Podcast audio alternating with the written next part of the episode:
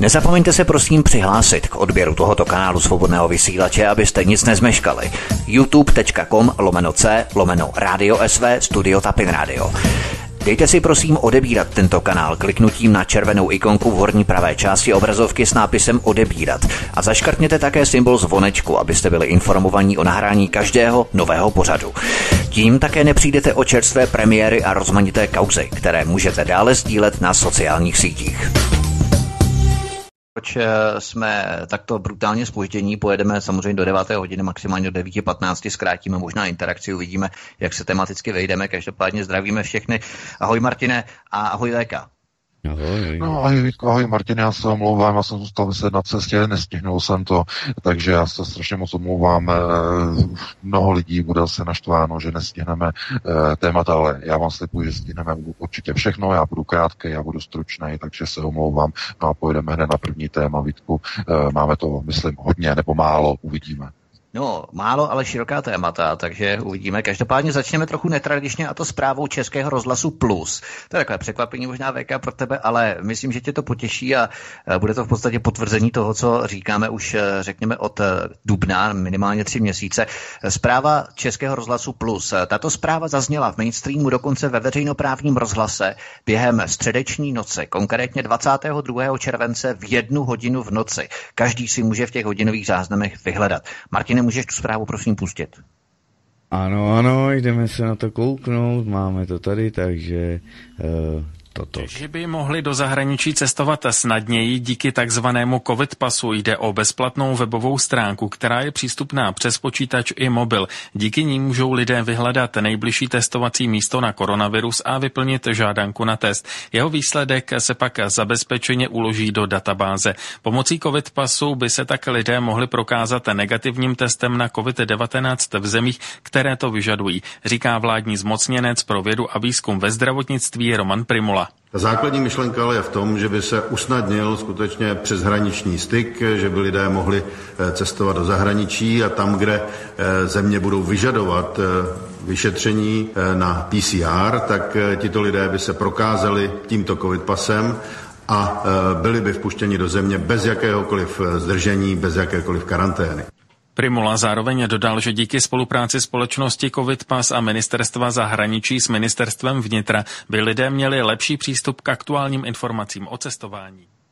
Nuž, tak, takhle to tady je. Nádherně, tady nádherně vidíme, jak to, co jsme tvrdili, že Bill Gates jenom tak planě nežvaní do větru, k čemu směřuje veškerá hysterizace a fašizace společnosti kolem korony, má přesně tento účel, naočkovat obyvatelstvo, k tomu se záhy dostaneme, a zejména rozčlenit lidi na kastu privilegované třídy s COVID pasem a všechny ostatní, kdo nebude mít COVID pas, tak se postupně nikam nedostane. Nejprve oni to chtějí uplatnit na cestování přes hranice, no a následně to budou krůček po krůčku salámově opět rozšiřovat na profese i jakýkoliv pohyb. Nemáš COVID pas, nepůjdeš na poštu, do obchodu, prostě nikam. Přesně o tom jsme hovořili tady u nás na Alternativě od dubna, tuším. Teď to potvrzuje mainstream a dokonce veřejnoprávní médium, i když v jednu hodinu v noci zatím. Přesně o čem si tu V K hovořil i minulý pátek a o čem Bill Gates mluvil na TEDu. Chceš to okomentovat, nebo půjdeme hned na první téma? Protože myslím, že tohle je velmi no, zásadní, když to mainstream to... potvrzuje. Já to samozřejmě okomentuju. Znovu zopakuji, že rozdíl mezi konspirací a mainstreamovou oficiální zprávou v dnešní době je zhruba několik týdnů. To je jediný rozdíl. To znamená to, co různí cemperové označují, řekněme, za dezinformaci, za hoax, tak za čtrnáct dní, za tři týdny, za měsíc je to oficiální stanovisko e, orgánů, ale je to oficiální mainstreamová zpráva. To je jediný rozdíl mezi konspirací a e, zprávou z tiskových agentur, z těch oficiálních. To znamená, že v dnešní době se procesy neuvěřitelně zrychlují. To znamená, e, že to, co někde unikne a je to označované za hoax, za dezinformaci, za konspiraci a tak dále, tak se nakonec ukazuje jako pravdivé za velice krátkou dobu. Ještě před dvaceti lety, patnácti lety to bylo tak, že když se říkalo o tom, že v Iráku žádné zbraně hromadného ničení nejsou, počátkem e, tedy rok dva tisíce tři, e, když se říkalo, že prostě Američané vtrhli do Iráku bez jakéhokoliv mandátu a jenom, že prostě tam žádné zbraně hromadného ničení nejsou, tak to trvalo, no, uh, přiznali to Američané v roce dva tisíce osm. Trvalo to pět let. Pět let trvalo, než z konspirace, která byla debunkovaná, byla vyvracená různými uh, servery vyvracecími. Ten nejznámější vyvracecí server, který vy, vyvrací tzv. Dezinformace, je server Snopes, Snopes tečka com, který provozuje americká C I A mimochodem. A ve společ... navíc za finančního přispění George Sereše, kromě jiného. Znamená, to jsou takové ty napravdu uvádějící servery, které jsou velice nebezpečné a samozřejmě jejich kolem je jenom uh, ty uniklé informace jakoby uh, znevěrohodnit, ale uh, trvalo to pět let tedy, než se ukázalo, že žádné zbraně hromadného ničení uh, v Iráku nebyly. A dnes ne. Dnes už to trvá jenom skutečně několik málo měsíců nebo dokonce jenom týdnů, než ta informace, která unikne a teď někdo to napíše na nějakém alternativním serveru. My jsme psali o covid pasech už v únoru na Aeronetu. A kolik vyšlo článků na různých vyvracecích serverech, že, že šíření hysterie a šíření hoaxů a tak dále. Já jsem psal článek, už v únoru jsem psal o tom prvním vystoupení, které měl vlastně už minulý rok prosinci Bill Gates, mimochodem. To bylo video z minulého prosince. A kde on vlastně říkal, že o těch covid pasech, které se vlastně tehdy říkali, nebo on tomu tenkrát říkal jako takzvané virové pasy, protože tehdy ještě se nemluvilo o covidu. To znamená, oni to měli už minulý rok a možná měl mnohem dříve v plánu vytvořit tady ty covidové pasy nebo takzvané virové pasy. Tohleto, kdy v noci, po půlnoci to česká, nebo Český rozhlas to takzvaně uvede, tak to je jenom kvůli tomu, že vlastně oni to musí pustit na tu veřejnost. No a Roman Prymula, jakožto epidemiolog, no tak samozřejmě on je součástí celého toho globalizačního konceptu. To znamená, že lidi s těmi covid pasy budou moci cestovat přes ty hranice, které budou omezené, do těch zemí, kde budou vyžadovat tady ty testy. Ale to je jenom ten první krok pro to cestování. Spousta lidí řekne, bohužel i na alternativě, že přece to je dobře, budou uzavřené hranice, aspoň se migranti nedostanou do naší země a tak dále, tak dále. Já tomu říkám, to je prostě ono vylejvání té vaničky i s tím e, velkým dítětem. Jo, to je kompletně, protože e, přece hlavním cílem je, aby lidé měli volný, svobodný pohyb, aby je nikdo zase za dráty nezavíral, to znamená do nějakých prostě zadrátovaných hranic, to přece nikdo nechce, to přece nemá z vlastenectví naprosto nic společného. Já to vidím, tady ty, tyhle ty velice nebezpečné procesy, které jsou velmi na hraně toho, čemu se říká vlastenectví a totalita. Vlastenectví a totalita má mezi tím je velice tenká linie. Tak tenká, že si ji ani nedovedete představit. Proto vlastenecká fronta, pokud budeme o tom mluvit tedy v tomto imperativu, je o tom, jakým, svůbo, jakým způsobem zajistit národu suverenitu, svobodu, aniž by to bylo za cenu ztráty e, svobod člověka, jeho pohybu.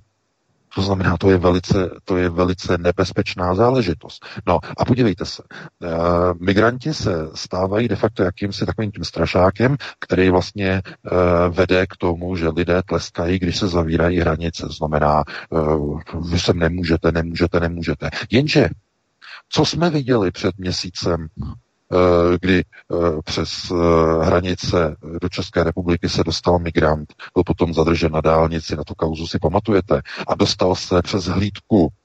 Tam někde on jel, myslím, že to jel z Drážďan, potom někde na Děčínsku, tam někde přejel a jel, potom a chytil jeho až někde na Moravě, to znamená na dálnici. Měli jsme o tom článek, to znamená, že při těch zavřených hranicích, ty hranice jsou zavřené jenom pro občany. Pro české občany jsou zavřené.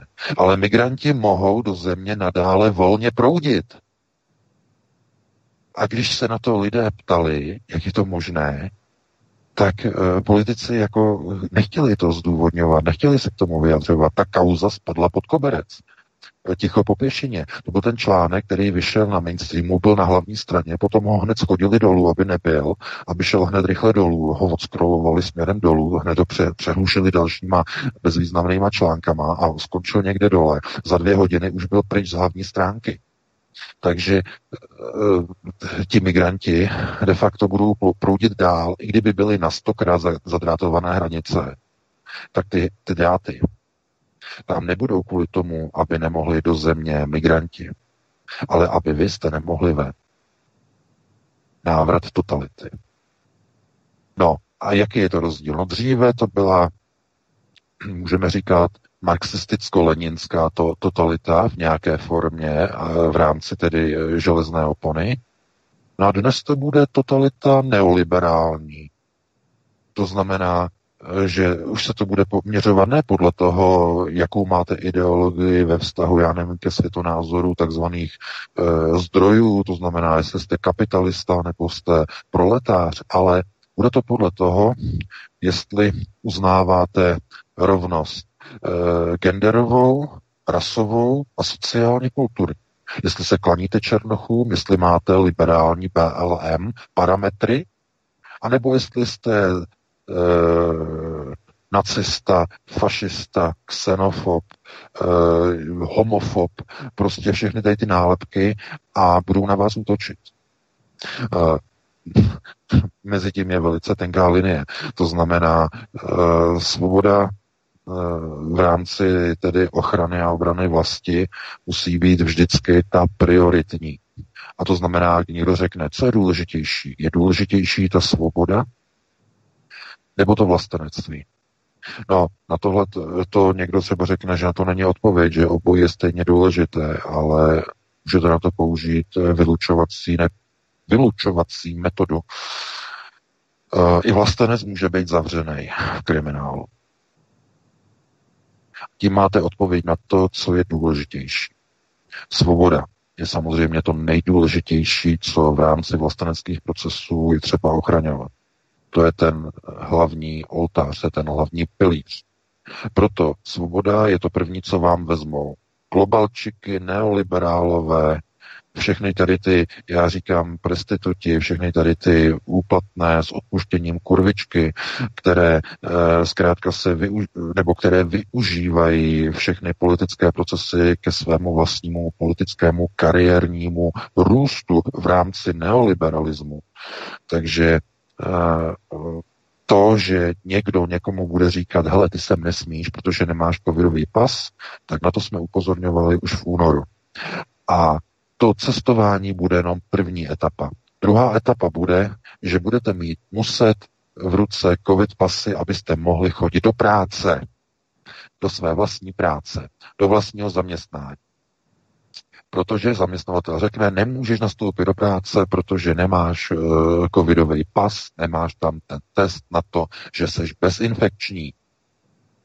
No a teď, vy přece máte informace, víte z našich pořadů, z našeho pořadu z minulého týdne, že v mnoha případech ty testy jsou bohužel infikované, z mnoha ohledů můžeme říkat, že jsou dokonce úmyslně kontaminované, na zvětšení počtu pozitivně testovaných, na udržení té hysterie, to znamená té celosvětové globální hysterie, aby byla úplně udržena, co nejdále při životě, tak tohle jako samozřejmě se přenese do pracovně právních vztahů a vy řeknete, no já nechci ten test si nechat udělat, protože jsem viděl ty případy, byli jsme, tam jsme to viděli, známe ty články, četli jsme to, viděli jsme ty videa, je to nebezpečné, nechceme se nechat testovat, oni řeknou, dobře, nenecháte se testovat, tak my vás nemůžeme zaměstnat, nebo my vás dokonce propustíme, protože vy jste zaměstnaný, ale vy se nemůžete vrátit do práce, dokud ten covidový pas nebudete mít. A to není všechno. To samé jsou nákupní centra. A oni tohleto všechno budou chtít uh, dát do nějaké elektronické podoby. Ta kartička, ano, ta kartička bude mít nějakou podobu, plastová kartička, papírová kartička, to je úplně jedno, ale důležité je, že ten údaj bude umístěný v elektronické databázi. To znamená, ten uh, hlavní impuls bude, aby když se řekne covidový pas, aby se myslelo, že se jedná o elektronický covidový pas, který budete mít ve svém chytrém tupém telefonu. Tam bude umístěný. A vy s tím telefonem, tam budete někde přes ty Q R kódy, jako v Číně se teď skenujou ty Q R kódy na všech místech. To znamená, někam jdete, musíte oskenovat kód u vstupu v Číně do obchodu. Ten Q R kód vlastně vás propojí váš telefon s databází a zjistí, jestli vy jste covidově negativní a jestli máte povolení k tomu, že můžete vůbec chodit volně na veřejnosti, jestli můžete vstoupit do té, do té prodejny.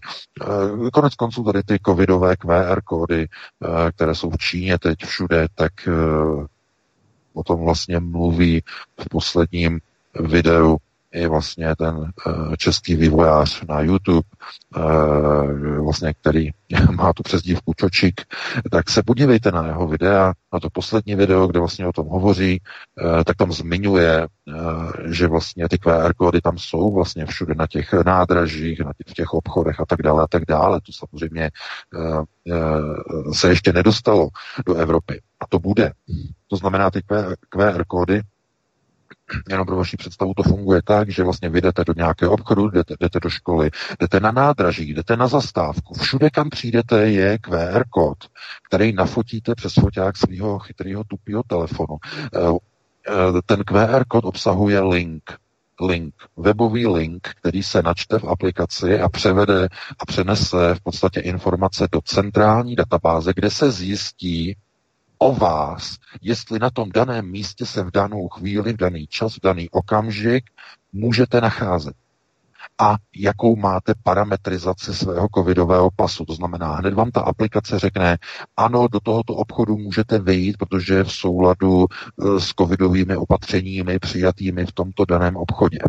A nebo vám řekne, nemůžete tady na té zastávce teď stát, protože už je tu velký počet stojících, kteří přišli před vámi, odejděte. Musíte odejít, odstoupit a přijďte za dvacet minut, až bude zastávka prázdná. Počkejte na další spoj. Takhle to funguje v Číně. Všude jsou Q R kódy, které jsou propojeny s covidovými pasy v jejich centrálních databázích. Všechno je to realizované přes chytré, tupé telefony. Všechno. To znamená, vy si představíte jako nějakou kartičku, o tu kartičku vůbec nejde.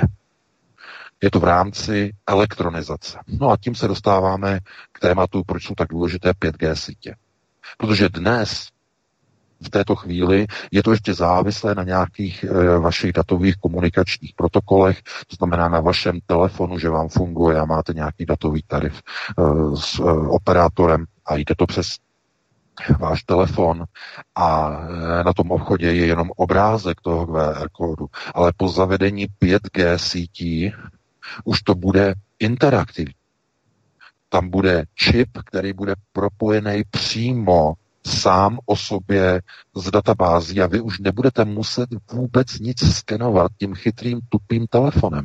Vůbec nic. Oni vezmou jenom váš ksicht, to chytré zařízení pět G na těch dveřích u toho obchodu si vás vyfotí, zjistí, kdo jste a zjistí si vaši covidovou databázi, jestli můžete do toho obchodu vejít pomocí rozlišování obličejů.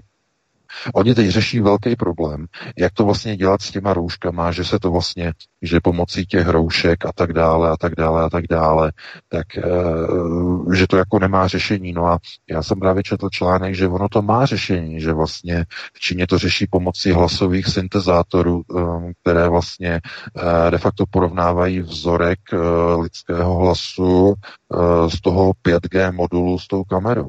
To znamená, oni porovnají jenom vaše oči a zároveň vám řeknou, přečtěte krátký text, například e, hezké, pěkné ráno. Jo, vy to řeknete a oni porovnají z vzorek vašeho hlasu z databází a zjistí, ano, jste to vy. To znamená, že vám nepomůže ani to, když máte hadr na hubě a máte černý brejle a prostě všechno máte schovaný, tak ne, ne, ne. Všechno mají promyšlet. Všechno. Číňani. Číňani. pět G. Všechno. Kompletně. To znamená, tohleto je jenom, tohleto přijde do Evropy zhruba za tři až pět let. protože Evropa je, má zpoždění za Čínou zhruba pět až deset roků ve vývoji.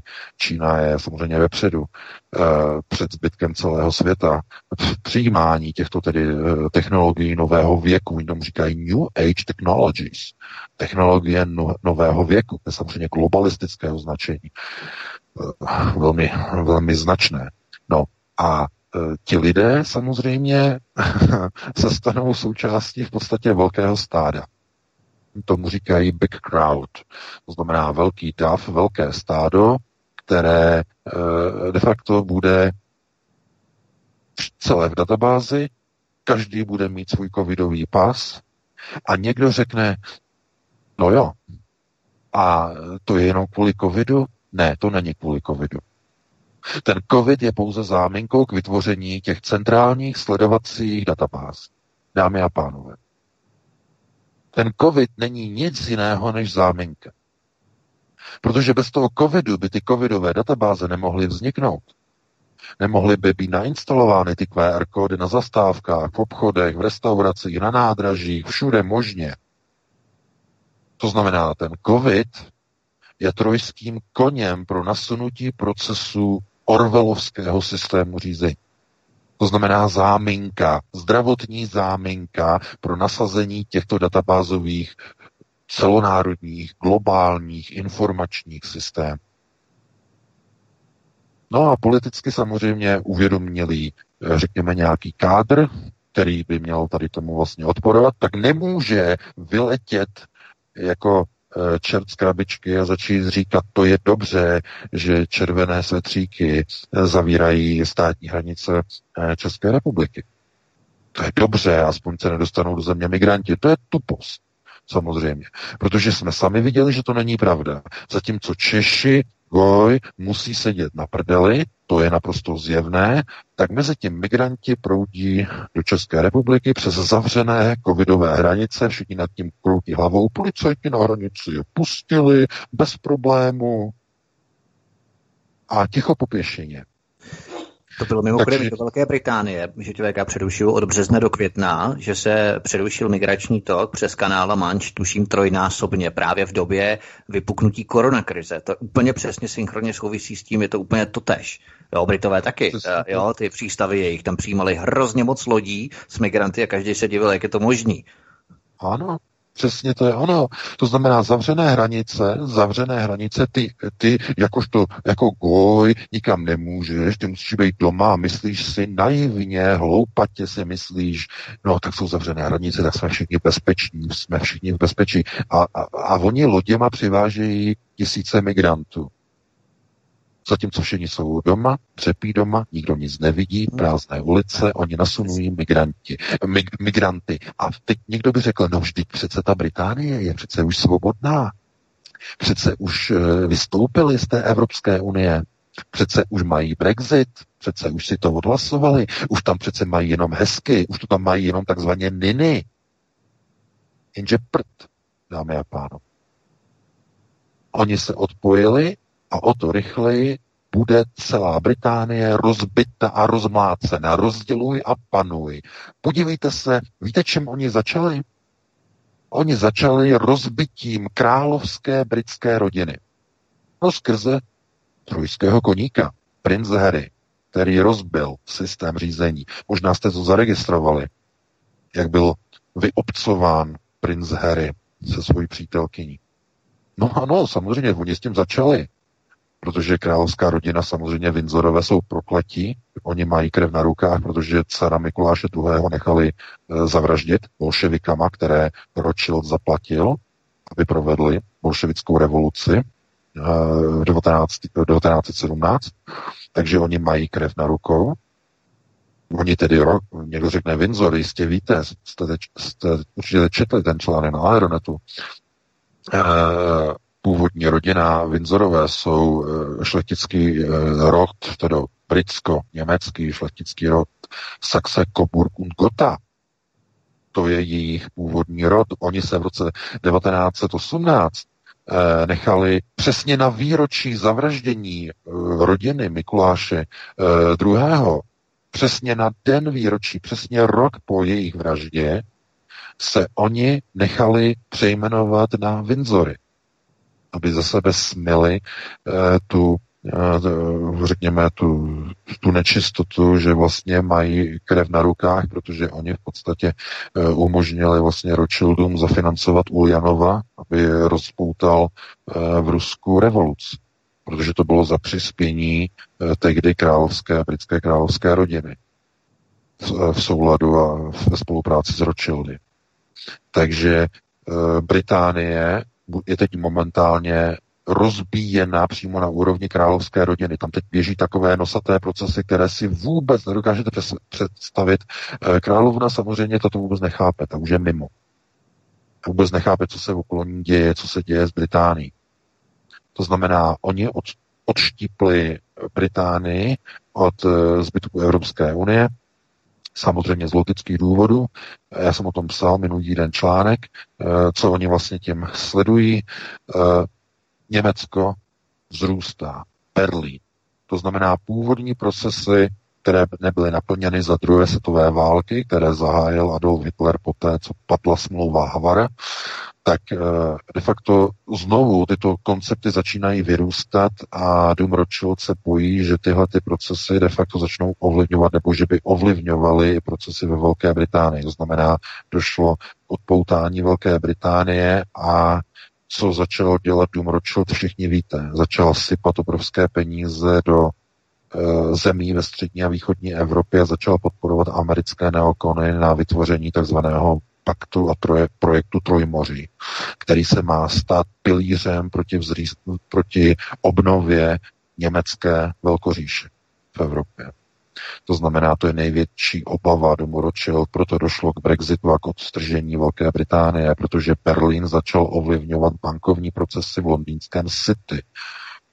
Už vlastně od roku dva tisíce deset, od doby takzvané krize, hypoteční krize, začal Berlín skrze Brusel velice silně ovlivňovat procesy na burze v londýnském City a tak dále, omezovat vliv e, Rothschildových bank, to znamená, to muselo být nějakým způsobem řešeno.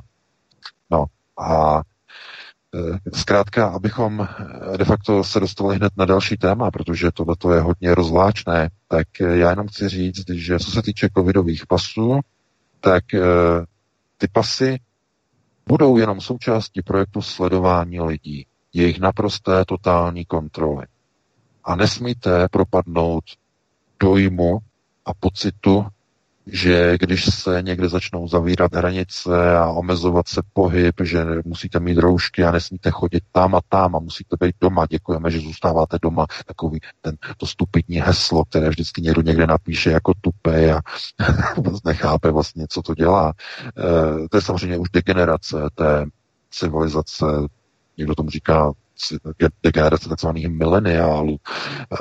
Já si myslím, že tohleto už je prostoupené i do té předchozí generace. Už i tam je vlastně taková zase taková ta apatie, která vlastně umožnila ty procesy nárůstu těch neoliberálních prvků. Ale důležité vlastně na tom je, že v rámci tedy ochrany vlasteneckých tezí a zájmů je důležité nikdy nezapomenou na to, že vlastně svoboda je vždycky tím hlavním pilířem tam nahoře, nebo řekněme tou špičkou toho pilíře a všechno ostatní musí být pod e, tou svobodou podřízeno směrem dolů. To znamená pod ní všechno dolů, všechno je druhá, třetí, čtvrtá až další řada, e, další fronta, která potom je tomu podřízena té svobodě, která je vlastně úplně nahoře, protože ta vychází přímo ze svobody rodiny. Tam je ta svoboda přímo ukotvena.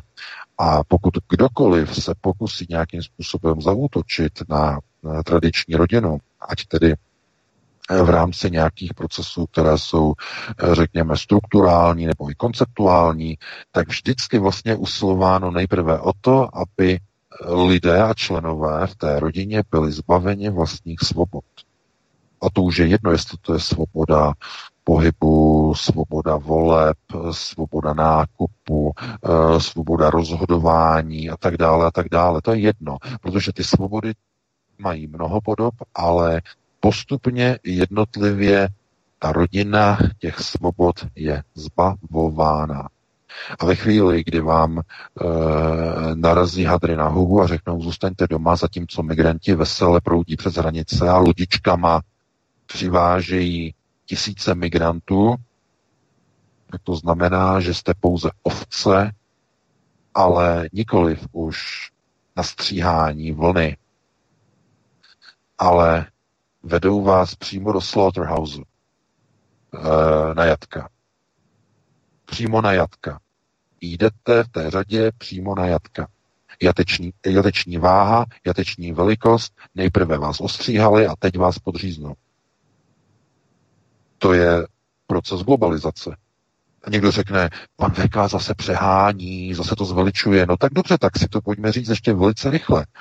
Tak měli jste v roce osmdesát devět byty, měli jste uh, svoje důchody, měli jste svoje úspory, nemuseli jste si půjčovat, nemuseli, uh, byt jste si mohli koupit z výplaty z našetřených, kdy, kdy jste měli dobrou výplatu za pět let, jste si na, našetřili na montovaný domek, i když to byl třeba ten západoněmecký montovaný Okál nebo nějaký jiný, ale měli jste na to. Dostávali jste půjčky. Měli jste od státu bezúročné půjčky, jste měli dítě na rodinu. No a po těch třiceti letech, co máte? To znamená, máte dluhy, máte jeden a půl milionu exekucí, osm set lidí, osm set tisíc lidí v exekucích. Ehm, to, co máte, máte ve skutečnosti na hypotéky, to znamená na dluh. To, co máte, čím jezdíte, máte ve skutečnosti na leasingy. A e, to, co skutečně jako máte, tak jedině, jedinou jistotu, kterou máte, tak jsou ve skutečnosti dluhy. A ta společnost e, to pouze jenom přenáší na státní úroveň. To znamená zadlužení státu. To znamená ten stát. Co má ten stát? No ten stát má lecos, má povinnosti, má závazky, má dluhy a to je tak všechno, co ten stát má.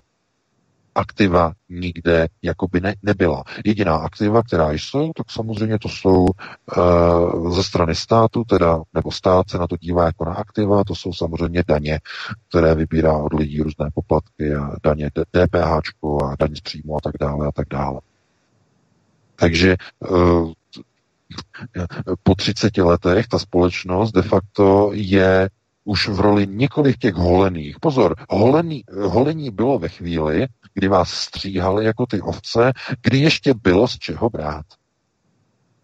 Kdy ještě na vás bylo z čeho brát. To znamená, byla privatizace, byl Fond národního majetku, z jehož výnosů těch slavně neslavných privatizací se kryly uh, již tehdy v polovině devadesátých let schodkové státní rozpočty. Tyhle ty zdroje se vyčerpaly, to znamená, došlo k doholení těch ovcí, rovná se občanů, no a teď už je to slaughterhouse. To znamená, teď už jdete přímo na porážku.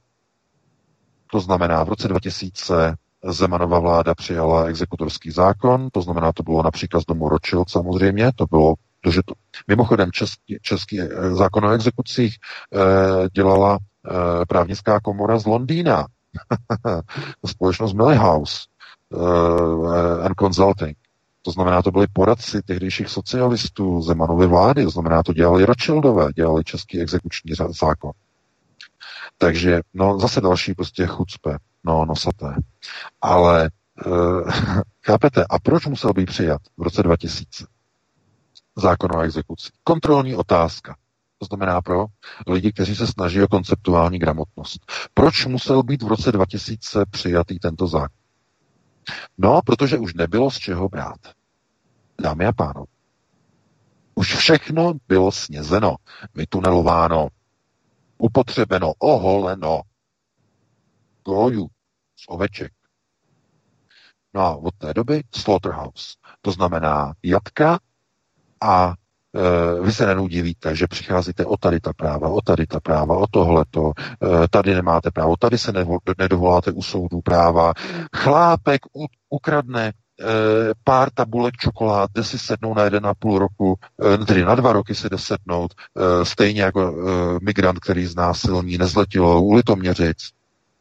A vy se divíte, jak je to možné. Vy se potom divíte, že ústavní soud rozhoduje, že je možné diskriminovat lidi v hotelech na to, na základě jejich politického přesvědčení, že když tam přijedou Rusové a odmítnou podepsat pamflet proti Vladimiru Putinovi a proti uh, obsazení Krymu, uh, tak je odmítne uh, ubytovat. A ústavní soud řekl, že to je v pořádku. No fašizace na nejvyšší úrovni státu a legisla- justice, to znamená ústavní soud.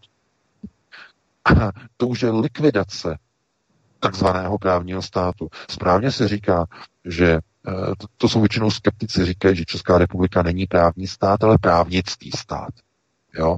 Ten drobný rozdíl, naprosto jasný a každý, kdo měl nějakou zkušenost, prostě, že se chtěl někde něčeho domoci, tak prostě zjistil, že to není o právu, ale je to o právnících. No, já si myslím, že tohleto covidové téma jsme vyčerpali, Vítku, že se pustíme do dalšího tématu a postoupíme dále. Ono je to možná problém V K v rámci covidového tématu, protože to další téma bezprostředně na covid a na věci týkající se této záležitosti, tohoto onemocnění navazuje, protože americký Pentagon se nechal, nechal vyrábět nebo nechá vyrábět vakcíny na covid devatenáct v bývalém československém závodě Sevak v Bohumili u Prahy. Americká farmaceutická společnost Novavax podepsala kontrakt s americkým ministerstvem obrany na deset milionů dávek zkušební vakcíny M V X C O V dva tři sedm tři. Veškerá produkce půjde výhradně do Spojených států. Proč chce Andrej Babiš v České republice vybudovat státní síť testovacích laboratoří, když stát stejně nemá vlastní kapacity na výrobu testů, které dováží z Číny, ani vlastní kapacity na výrobu vakcín, které dováží pro změnu ze západu? Co se stane, když veškeré testy v České republice bude zajišťovat stát? Všechny státní laboratoře budou mít rázem jediného generálního dodavatele materiálu ze zahraničí. Stát bude nakupovat vakcíny vyrobené v Česku od Američanů ze Spojených států pro celou republiku. Tohle je ten plán, ale nejde pouze o Česko, protože Američané také začali na ukrajinských vojácích testovat vakcíny na covid devatenáct jako na laboratorních krysách, ale dopadlo to velmi špatně. V Charkově na tyto vakcíny už zemřelo pět ukrajinských vojáků. Američtí virologové ukrajinským lékařům ani dokonce nezdělili složení vakcín, takže ti potom nevědí, jak dobrovolníky z řad ukrajinské armády zachraňovat a léčit, když je zkušební vakcína začne ohrožovat na životě. Americká ambasáda v Kyjevě na svém webu přiznala, že americká vláda financuje na Ukrajině výstavbu virových laboratoří v rámci výzkumu nejnebezpečnějších virů a Kyjevu poskytla celkem čtyři mobilní výzkumné laboratoře. Na Američanech se nic netestuje, za to Ukrajinců je mnogo. To jsou děsivé obrysy pokračování honu, zběsilého velkého honu Big Pharma korporací za zlatým vejcetem a vakcíně proti koronaviru. Vraťme se ale do Česka. Jaký je tedy plán, proč zrovna Česko? Tyto tři slova. No, proč zrovna Česko? Znovu, v roce devatenáct osmdesát devět mělo Československo zásadní úlohu v rámci zemí tzv. Varšavské smlouvy. Ta úloha byla ekonomická, byla průmyslová, byla i vědecko-technická. Československo totiž bylo zemí, kde se vyvíjely chemické substance pro plastické výbušniny a plastické trhaviny. Jistě znáte Semta, Semtín, Semtex, to znamená vývin a vývoj plastických trhavin pro armádu, ale byla s tím spojená vlastně i výroba vakcín a sér pro celou Československou lidovou armádu a pro Varšavskou smlouvu. Toto měl na starosti, nebo toto měla na starosti společnost Sevak. A ta vlastně vyráběla vakcíny. A její technici a její laboranti, její inženýři de facto byli špičky tehdejšího východního bloku. No a tito lidé, tito kádři dnes jsou většinou v důchodovém věku, ale nadále poskytují vlastně své znalosti a služby farmaceutickým společnostem, jenže ne už českým, americkým, cizím, zahraničním. A protože vš- tito kádři se nacházejí nejenom v České republice, ale podobnou roli a úlohu, e, i když trochu v jiném nastavení, e, měli odborníci na Ukrajině. To jsou spojené procesy. Na Ukrajině se vyráběly e, chemicko-biologické a virové zbraně. tehdejší vlastně v rámci tehdejšího Sovětského svazu, to znamená, tam měli odborníky a probíhal ten výzkum na Ukrajině. To znamená, na Ukrajině mají tyhle ty odborníky a proto i Američané vlastně eh, americká ambasáda se pochlubila eh, v Kyjevě, tedy eh, americká ambasáda v Kyjevě na, své, na svých webových stránkách, že vlastně pomohla renovovat a vybudovat eh, na Ukrajině dvě nové virové laboratoře. No to není náhodné, protože tam mají ty odborníky. Všechno to sice bylo zdevastované, protože to bylo od devadesátých let opuštěné a všechno, ale e, oni to pouze zrekonstruovali, obnovili a ty lidi znovu najali do práce. No a to samé v podstatě sledují Američané. Proto koupili e, závod e, v, e, nedaleko těch Jevan, tedy v té Bohumili u Prahy, a e, tam tedy budou vyráběny tyhle ty experimentální takzvané kandidátní vakcíny, e, deset milionů vakcín pro americkou armádu, pro Pentagon.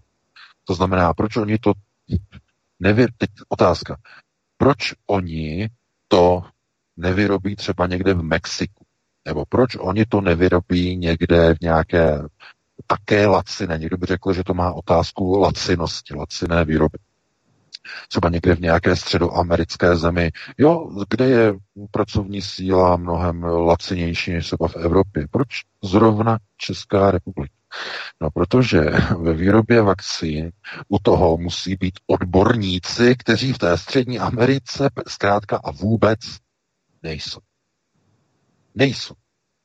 Ti odborníci jsou pouze v zemích bývalého východního bloku, bývalé Varšavské smlouvy. Proto eh, Američané skupují eh, virové laboratoře a podniky a závody na výrobu vakcín v České republice, na Ukrajině, v zemích, kde před rokem osmdesát devět eh, Varšavská smlouva se opírala o vývoj vakcín, séra, eh, pokud jde o tu Ukrajinu, i virových a bakteriálních zbraní. To znamená, to je logické. Po roce osmdesát devět došlo k tomu, že zanikl takzvaný bipolární svět a vznikl svět unipolární, kde Spojené státy měly ještě donedávna naprostou dominanci a nepočítali s tím, že ten unipolární svět se jednoho dne zhroutí. A ten svět se změní na multipolární. To znamená, bude více mocností na svět, na světě, které budou disponovat vědecko-technickým pokrokem, řekněme biovýzkumem, virologickým výzkumem na velice pokročilé bázi. To znamená, už to nebudou Spojené státy, které budou na vrcholu nějakého toho systémového vývoje. Oni si mysleli, že od té doby, když se podaří, když se podaří porazit Sovětský svaz, tedy ve smyslu té studené války, tedy ekonomicky, tak že Spojené státy vlastně zůstanou hlavní dominantní sílou, ale na tom je absurdní a paradoxní to, že o tu unipolaritu Američané přišli vlastní zásluhou, vlastní silou. Sami se o to postarali.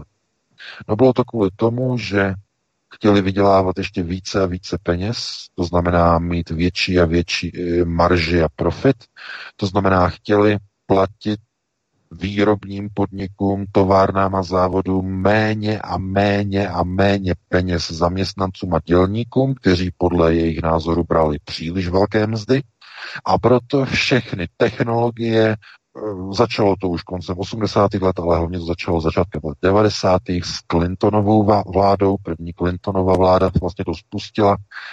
Všechny technologie, podniky, závody začaly být přesunovány do Číny. A za dvacet třicet let, teď už je to třicet let téměř, můžeme říct, se stalo to, že Američané vlastně jsou duchovními otci i matkami vzrůstu čínského ekonomického i vojenského draka. Nikdo jiný. Spojené státy vyrobily čínského ekonomického vojenského draka. Tohle to vůbec dneska nedochází, řekněme, americkým politikům, Asi to dochází Trumpovi, já si myslím, že mu to dochází, ale o tom, on o tom pro jistotu nemluví. Kdyby o tom mluvil, musel by se podívat i do vlastního eh, podnikatelského období, do vlastní minulosti, kdy obchodoval s čínskými podnikateli a obchodníky, kteří mu pomohli postavit několik hotelů ve Spojených státech z čínských investic. Mimochodem se tím chlubil v minulosti. To znamená, Um, Američané de facto si udělali a vyrobili svého největšího nepřítele a rivala, který momentálně, jak se zdá, Spojené státy úplně přerostl.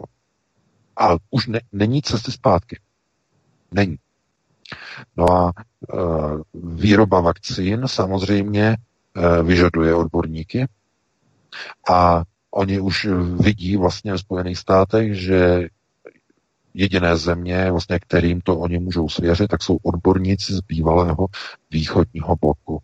To znamená z České republiky a z Ukrajiny, protože ano, ještě v Rusku by mohli, ale tam už to není dovoleno. Tam už to není dovoleno kvůli, řekněme, tomu nepřátelství, té studené válce mezi Spojenými státy a Ruskem, která se vlastně teď rozšířila i na Čínu, tak tam už to možné není. Ale Ukrajina a Česká republika ještě stále jako velmoci farmaceutického a biologického výzkumu jsou stále žádaným zbožím.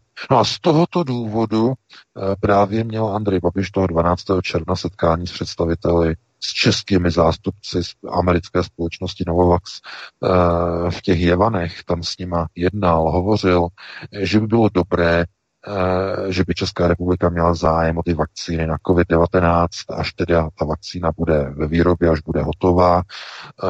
A bylo mu sděleno, že od prvního ledna příštího roku společnost Novavax chce v té, nebo v tom závodě, v tom podniku, v té Bohumili vyrobit až jednu miliardu dávek těch vakcín. To znamená toho covid devatenáct až jednu miliardu. To je neuvěřitelné číslo, obrovské, a že tedy Česká republika by měla zájem. No samozřejmě, že uh, ta firma uh, za nějakých podmínek ty vakcíny potom nabídne i České republice, ale tam jde spíš o jinou věc.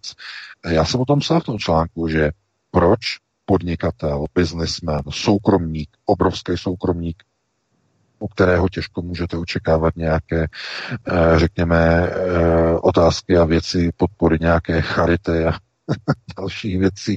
Ale on prostě řekl a napsal před dvěma dny pro média, že se mu prostě nelíbí, že testy v soukromých laboratořích jdou pomalu a že soukromé laboratoře, které tyto testy vypracovávají, že to dělají na kšeft. No já, když jsem si to přečetl, tak já jsem si říkal, no...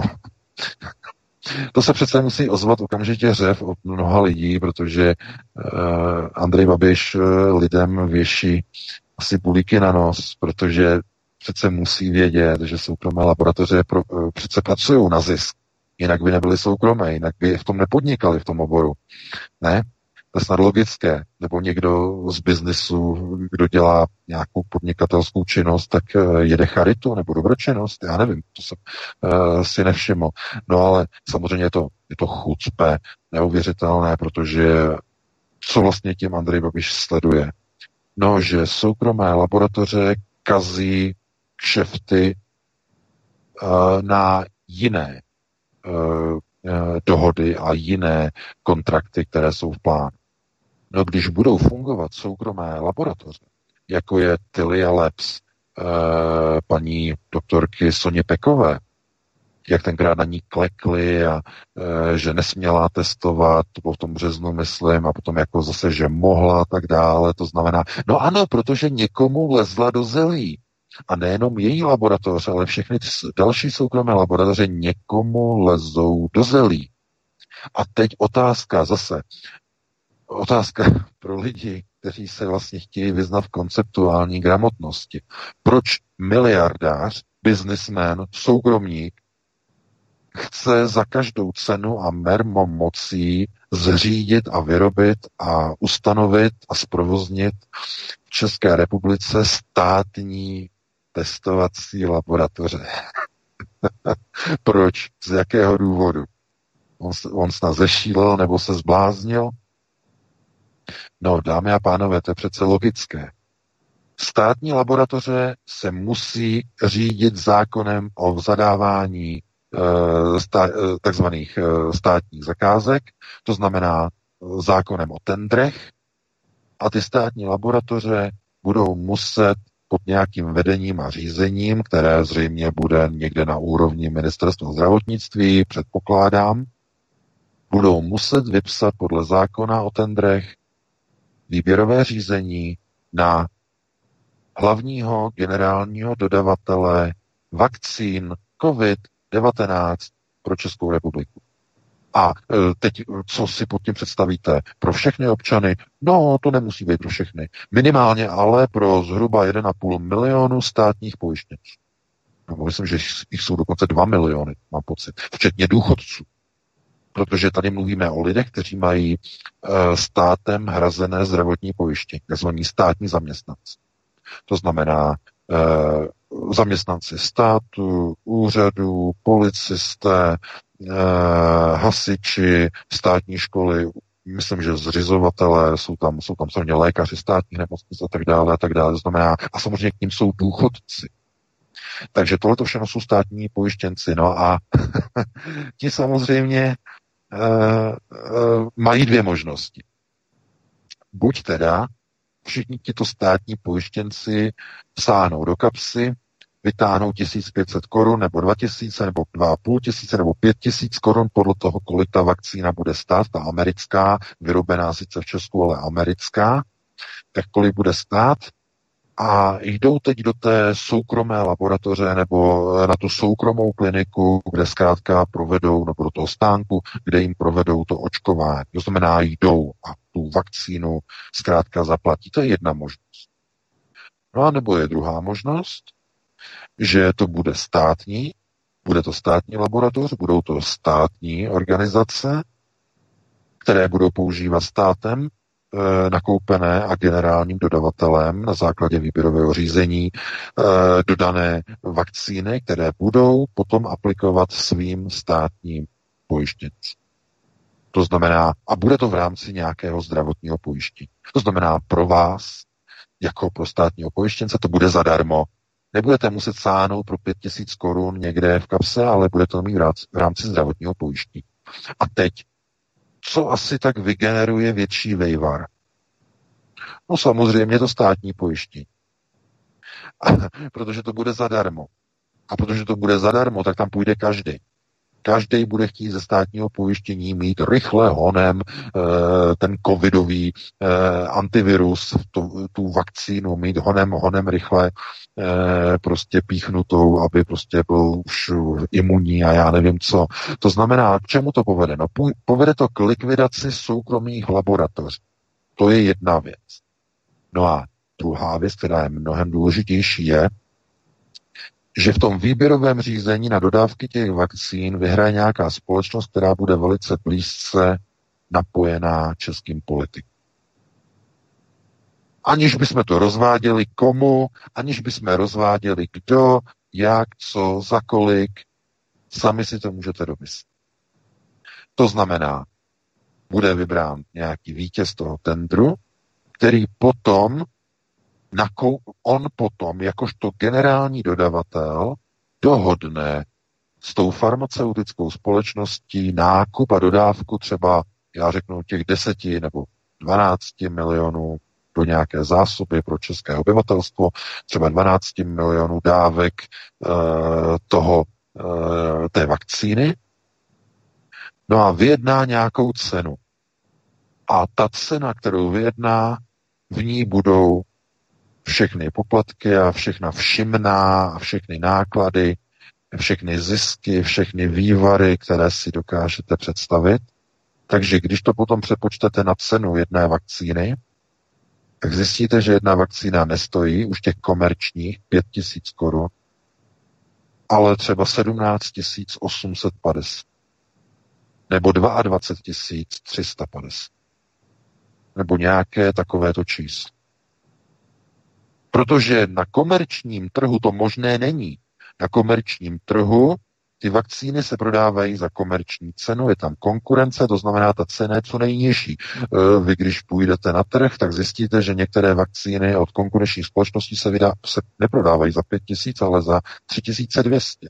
Některé jenom za dva tisíce devětset a některé třeba budou, já nevím, budou prodávány. Třeba zrovna ty čínské, zrovna třeba čínské vakcíny, zjistíte, že jsou velice levné a stojí jenom devět set devadesát.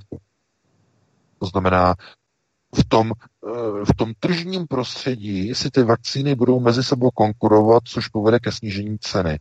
A to je to, je to co je pro kulíšky a pro budulínky naprosto nepřijatelné. Protože na tom nejde udělat biznes, nejde na tom udělat vejvar. To znamená, ten vejvar ze státního, ten vždycky ten je. Prostě ten je. A vejvar ze státního je, nikdy ne, nedokážete udělat v otevřeném konkurenčním prostředí takový vejvar, jaký se udělá ze státních zakázek ve zdravotnictví, než kvůli zrovna v této hysterické době okolo covidové hysterie. To znamená, to je ten důvod, proč se někdo snaží uh, přenést jakousi Uh, jakési světlo slávy na státní zkušební laboratoře, testovací laboratoře, že když to bude ve státní laboratoři, že to bude lacnější, bude to rychlejší. Takový nesmysl. Každý ví, že ve státních laboratořích se nepracuje podle toho, jak je potřeba, ale jenom od do. Copak Andrej Babiš nepracoval ve státním podniku, pracoval pro PZOčku, Petrimex, uh, někdy připadá, jako by se tvářil, jako že nikdy nedělal pro státní podniky, tak ví moc dobře, jak to funguje. Začínáme v devět, pracujeme do tří, dvě hodiny přestávka, potom svačina a to, že tady nám stojí dva a půl tisíce testů, někoho nezajímá, padla, tři hodiny, jdeme pryč. Rozdělaný test zůstane, nikoho nezajímá. Tohleto si ty soukromé uh, laby nemůžou dovolit. Protože když nejedou třeba dvacet čtyřku, to znamená, jedou na tři směry, jedou přes noc, to znamená, vezmou dva lidi, tři lidi navíc, jedou testy, jedou testy, jedou testy, testujou, testujou. Protože když to nebudou dělat takovým způsobem, tak přijdou o zákazníky. Ten zákazník řekne, aha, vy mi to neuděláte do zítřejšího dne, do zítřka, aha, mhm, tak dobře, tak já jdu ke konkurenci. A ta laboratoř je v konci. To znamená, že tohle to přece Babiš samozřejmě musí vědět, to ví, že to je nesmysl říkat, že státní laboratoř udělá nějaké testy rychleji, to je neuvěřitelné chucpe. Ale tam o to vůbec nejde. Tam jde o to, že on ví moc dobře, že když se to přenese na státní laboratoře a budou stejně zahlcené a budou kolabovat, tak důležité je, že ty státní laboratoře půjde opřít o zdravotní pojištění. Tam to půjde vydeklarovat a dohodnou se zdravotníma pojišťovnama, že tam to bude hrazené. A jelikož to bude hrazené třeba i ze sto procent, třeba tam nebude vůbec žádná spoluúčast. To, to by bylo úplně naprosto dokonalý. Oni řeknou naprosto. I kdyby tam byl třeba nějaký, nějaký příplatek, třeba byste si připlatili, já nevím, třeba sto padesát korun nebo takhle, ale e, když tam bude ta pojišťovna, tak zkrátka ty lidi půjdou vždycky v první instanci hlavně k tomu státnímu zařízení. To znamená, ty státní zařízení řeknou, my tady máme tolikle a tolikle a tolikle lidí, zájemců o testování, my potřebujeme nakoupit tolikle a tolikle testů pro testování covidu. Musíme nakoupit, jenže pozor, pozor, pozor, pozor, pozor. Protože jsou to státní laboratoře, ty nemůžou vynakládat státní peníze tak, že řeknou, aha, já teď zavolám tady té firmě, aby nám přivezli dalších pět a půl tisíce testovacích kitů. Ne, ne, ne, ne, ne, ne, ne, ne, ne, ne, ne, ne. Tak to nefunguje, dámy a pánové. Oni musí nejdřív vypsat výběrové řízení na dodavatele. Ten musí dát svoji nabídku a za tu nabídku vy to buď koupíte, nebo nekoupíte. Proto kulíškovné, budulínkovné, všechny poplatky potom v tom tendru jsou napočítané. Takhle to funguje v české krásné kotlině. Přesně takhle. Miliardář řekne na plná ústa, že soukromé podniky a soukromé laboratoře jsou na prd, dělají to pomalu, musíme udělat státní laboratoř. Chápete? To je takové neuvěřitelné chucpe. Kdyby to řekl nějaký, uh, já nevím, byl by to třeba komunista, to znamená, uh, byl by to straník a byl by přesvědčený o, řekněme, budování socialismu a řekl by, my věříme, že státní by to dělali lépe, tak já bych mu to věřil, že to myslí takzvaně křišťálově upřímně. Je o tom přesvědčen. Ale když to řekne kapitalista, miliardář, Babiš, tak to znamená, že prostě věší bulíky na nos lidem. Tomu nemůžete prostě věřit, to nemůže myslet vážně. To... Tak, člověka, musím s tím ještě jedno téma, jo? Ještě krátce musím aspoň. Stihneme ještě jedno zásadní téma, jenom chci říct, že prostě celá tahleta opičárna okolo eh, vakcín, okolo eh, testovacích kitů je jenom kvůli tomu, že když jsou tam soukromé eh, společnosti, jsou tam soukromé testovací laboratoře, tak někomu kazí naplánovaný biznis. To je to hlavní. To znamená, víte, pokud by to bylo tak, že někdo by ovládal a kontroloval třeba, já nevím, řetězec nebo síť nějakých třeba dvě stě, pět set nebo tisíc laboratoří v republice a třeba, já nevím, Andrej Babiš by je vlastnil. On taky vlastní nějaké laboratoře v České republice přes jednu společnost, ale není to, neovládá trh. To je důležité. Neovládá trh.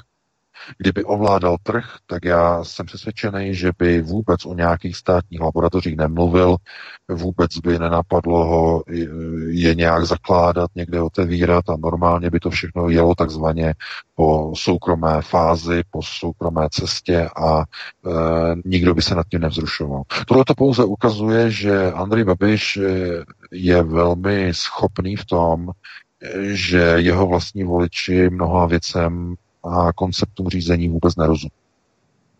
Tohle to jako je problém. Tohle to je mimochodem chování mnoha dalších politiků v mnoha jiných stranách.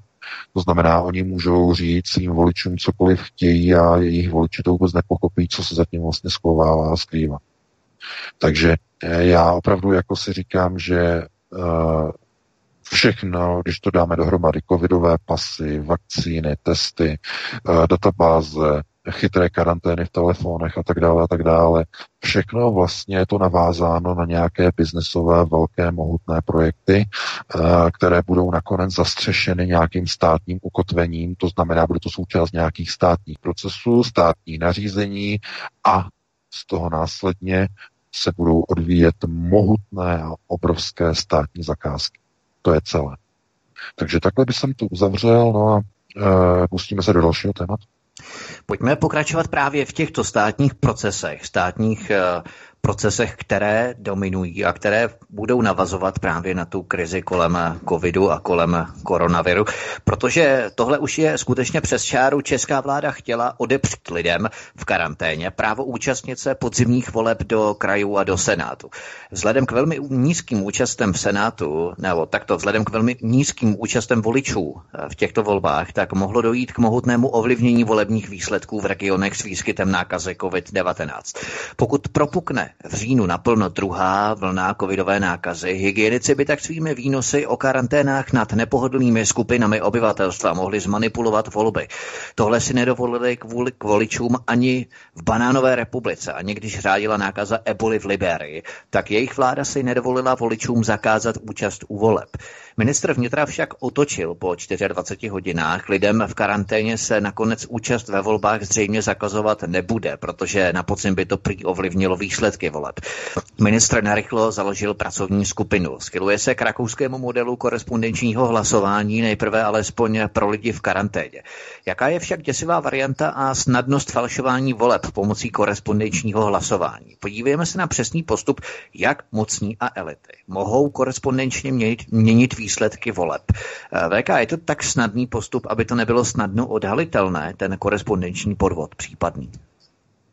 No, samozřejmě, že to je tak jednoduché a snadné, že, je to, že z toho vlastně pramení to, že dnes, právě dnes, vyšel nový článek, rozhovor s Janem Hamáčkem, tedy s ministrem vnitra, který v rozhovoru uvedl, že to není jeho výmysl, to znamená to, že lidé, kteří mají karanténu, že nemohou k volbám, ale že to je zakotveno ve dvou zákonech, které byly přijaty už v letech, jeden v roce devadesát pět a druhý v roce dva tisíce pět. Je to nový článek, který vyšel dnes, myslím, na iDnesu, a on tam vysvětluje, že, to, že ho to velice mrzí, že to není jeho, jako jeho výmysl, nápad, ale on jako ministr vnitra, že musí dodržovat zákon a tyhle ty dva zákony. To znamená, v roce devadesát pět a dva tisíce pět byly přijaty dva zákony, které uvádějí, on to tam cituje, že lidé, kteří mají omezenou svobodu pohybu v rámci Uh, zdravotních omezení a svých nemocí a tak dále, tak se nesmí a nemohou zúčastňovat voleb. A v tom rozhovoru vlastně uh, nakonec vyplývá, že ty zákony jsou v rozporu s Českou ústavou. A redaktor se ho tam ptá, když teda je v rozporu s ústavou, proč ten zákon byl přijatý, a Hamáček tam na to reaguje, že on jako o tom nerozhodoval, že sice jako nedává smysl ten zákon, že je v rozporu s ústavou, ale on jako se tím musí řídit, protože ten zákon je stále platný. No a pozor, pozor, pozor. Tady se dostáváme znovu k tomu, o čem jsem mluvil před chvíli. Procesy po roce osmdesát devět. E, autorem e, mnoha zákonů a i České ústavy je samozřejmě Pavel Rychetský, současný předseda Ústavního soudu. E, on je spoluautorem České ústavy, e, která je v mnoha ohledech velice nejasná, úmyslně velice volně deklarovaná, definovaná.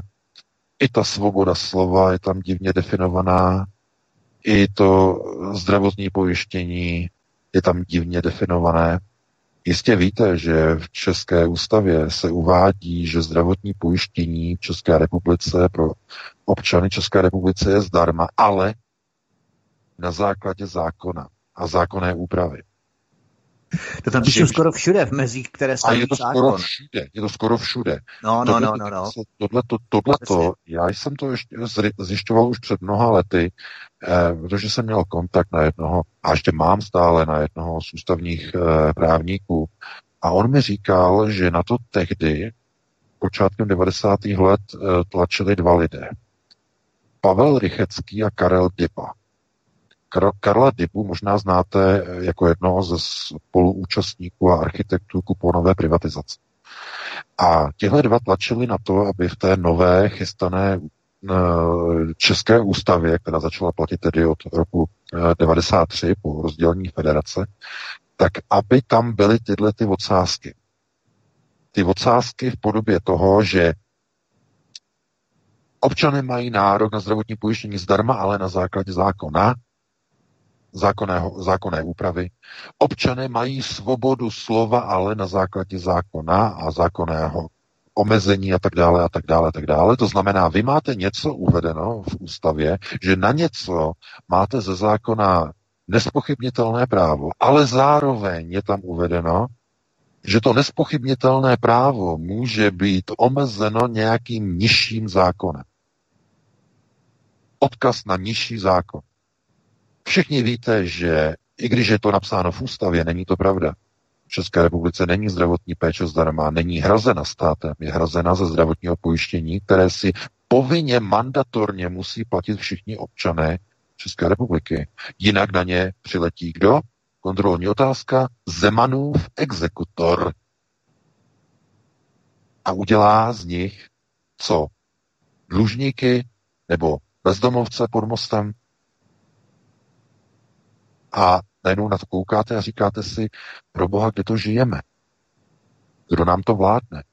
Koho to volíme? Co to je za šlendrián? Někdo by si řekl. No jo, jenže tohleto si někdo měl říct už před třiceti lety, když lidé cinkali na náměstích a potom se jenom tiše dívali, jak do funkcí se dostávají bývalí kádři různých prognostických ústavů, jak se dostávají různí odborníci dříve připravovaní v rámci S T B, najednou se dostávají k moci, najednou vidíte, jak krachují podniky, jiné jsou vytunelovávány, nikdo proti tomu nezasahuje, harvardské fondy, krachy kampeliček, různých družstevních spořitelen a tak dále a tak dále. Tohle to všechno je jenom kvůli tomu, že ta ovce, ta ovečka stála pevně, civěla, občas zapečela, ale jinak držela pevně a nechala se holit. třicet let se ta česká ovce nechala holit. Ten občan se nechal holit celou tu dobu. A protože dneska už nic není, tak dneska už je prostě jenom ten slaughterhouse. Už vám zakazujou, že nesmíte chodit támhle, házejí vám hadr na hubu, tohle to nesmíte říct, tamhle nesmíte říct, tady vezmete čokolády, dostanete stejný flaster a vězení, jako dostane ten, kdo znásilnil nezletilou patnáctiletou dívku, to znamená absurdní rozsudky, naprosto absurdní. Byste řekli, to je absurdní, jenže ne, oni nejsou absurdní, oni jsou přesně v důsledku toho, že vy jste umožnili jak justici, tak i legislativě dělat si úplně, co chtějí a přijímat protilidové zákony po dobu celých třicet let v České republice. Protilidové zákony. Všechny. Kompletně. No a tohle je výsledek, který tam je. To znamená, e- Někdo řekne, že svoboda slova, že je zaručena v ústavě. Ne, ta není zaručena. Máte to tam přímo tím ocáskem jasně uvedené. Na základě zákona. A ten zákon vám tu svobodu bere. Podle těch gumových paragrafů podněcování, zpochybňování, xenofobie, rasismus, to je asi pět nebo šest paragrafů.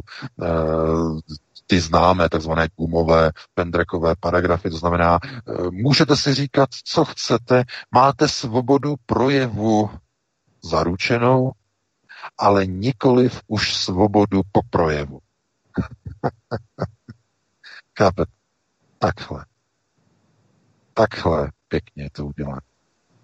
Svoboda projevu ano, ale svoboda po projevu to už tak jisté není.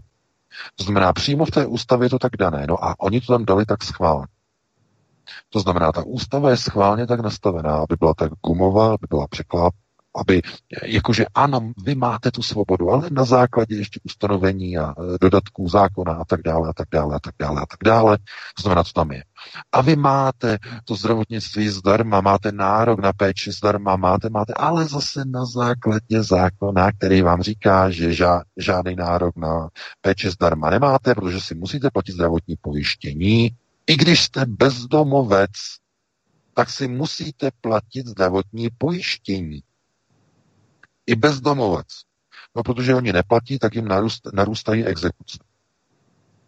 To jsou bezdomovci, kteří třeba jsou e, někde na ulici za deset patnáct let a oni tam mají na těch exekucích třeba milion, milion a půl.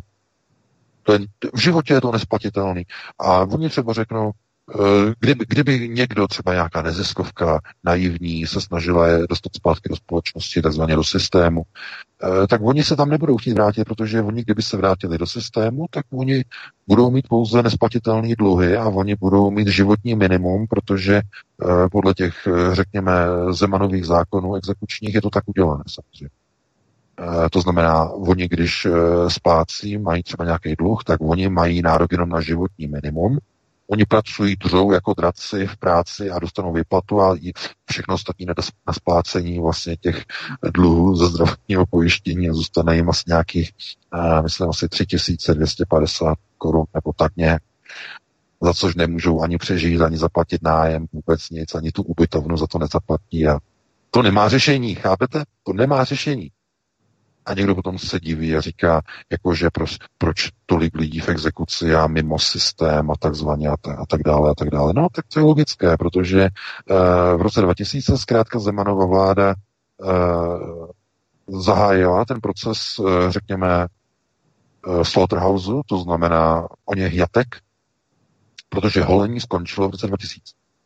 V roce dva tisíce skončilo holení, už nebylo uh, krach, konec uh, Fondu národního majetku, to skončilo všechno, už nebylo z čeho brát, z privatizace, to bylo všechno takzvaně vyzobaný, konec, a tam už potom museli přijít na tvrdé procesy, že se začaly zdroje brát od koncových lidí. To znamená, od lidí, likvidace, ekonomické popravy, ekonomická likvidace, řádění exekutorů, tohle to všechno. Takže pod to je podepsaný samozřejmě Miloš Zeman, jeho vláda. Jistě, samozřejmě, dneska se o tom moc nemluví, ale to je ten zásadní problém. Takže ta společnost, ano, je takhle nastavená, ale já si jako opravdu myslím, že když my se vlastně díváme na věci, které jakoby v té společnosti jsou nějak nastavené po těch zhruba třiceti letech, tak jenom v podstatě docházíme jakoby k takovému tomu zjištění, že lidé a občané zkrátka nechali k těm procesům takto dojít, takto, takto daleko, volili ty strany, podporovali ty strany a teprve, když už je to v koncích a ví, že už zase není odkud brát, protože už i vlastně z těch soukromých zdrojů není odkud brát, tak začaly přicházet k mocím takzvaní, jak by se to dalo říct, ar- jakoby revolucionáři nebo spíš manažeři, kteří chtějí provést reformy a restrukturalizaci. Ať už je to Donald Trump ve Spojených státech, nebo je to Andrej Babiš v České republice, nebo jsou to různí jiní politici v Evropě, tak zkrátka najednou jako už není kam jít dál a my potřebujeme někoho nového, kdo takzvaně udělá nějaké pořádky a udělá nějaké čisté řezy a tak dále, tak dále. Tak to nefunguje, protože tenhle ten proces už je nastavený tak, že ať se děje, co se děje, tak ti lidé de facto tam navolili ty uh, politické šarže, které tam byly celou tu dobu vlastními silami. A teď de facto všude, když se podíváte, tak vítězí jenom takové politické struktury, které prosazují rozdělování peněz ze všech společných zdrojů ve společnosti. To znamená politika sharingu, sdílení zdrojů, sdílení automobilů, sdílení bytů, sdílení výrobních nástrojů, sharing, sdílení. No proč si myslíte, že čtvrtá průmyslová revoluce je vlastně založená kromě digitální ekonomiky na sharingu, na sdílení zdrojů? No protože tam, kde se sdílí, tam už nejsou zdroje pro každého. Kdyby byly zdroje pro každého, tak se nebude nic sdílet. To je ten důvod. Někdo řekne, že to je kvůli tomu, že to je eh, ecological friendly. To je taková blbost. Zase vám navěsili další bulík na ksicht. Greta se vám směje. Jak jste tupí. To nemá nic společného s nějakou ekologií. Celé tady to eh, ekologické šílenství je kvůli tomu, že už nejsou zdroje pro všechny obyvatele na této planetě. A teď by někdo řekl, řekl, že nejsou zdroje kvůli tomu, že jsou vyčerpány. A to je další chucpe. To taky není pravda. Žádné zdroje nejsou vyčerpány. Pouze nejsou dostupné pro schudlé národy, které byly za posledních třicet let úplně dočista voholeny jako ovce úplně o všechno. A voholená ovce, ta nemá nic. Ty, ty zbývá jenom to, že může maximálně něco sdílet. Ta nemá na to, aby si to koupila. A pod tou ovcí si nepředstavujte jenom fyzického člověka. Mluvíme o jednotlivých státech zadlužených. Teď nedávno, před několika dny, o dalších stovek x miliard eur, jak všichni politici zadlužili své národy v Evropské unii. No ta ovečka nemá nic na sobě, už byla oholena, takže si musí zase půjčit. Zase. Zase si znovu půjčit. Bude ručit uh, čím, no, sama sebou. Vychrtlá, vyzáblá. Některý z nich padnou. No tak se, co se udělá, když ta ovečka padne? No tak ji zvednou na nohy, napíchají do ní nějaký doping, jako Řecko, zase postaví na nohy, jako zombie, aby se ještě pohybovala, napumpujou do ní zase další půjčky, aby se zase pohybovala pár stovek dalších metrů. Tohle to udělali nosatí s našimi národy po roce osmdesát devět. Zombie, národy zombie, tupých lidí, kteří neustále dokola volí pořád tu samou politickou garnituru over and over again. Pořád, neustále. Čím více pruhu, tím víc debil. Opravdu, tohleto je ten takový ten základ chápání toho, v čem lidé žijí. Jednotlivé rodiny si to musí uvědomit, že po třiceti letech jsou součástí procesů, ke kterým sami přímo nebo nepřímo přispěli tím, že buď nedělali nic, anebo naopak dělali hodně, protože jsou u moci ti, kteří tam u moci jsou, jedno nebo druhé.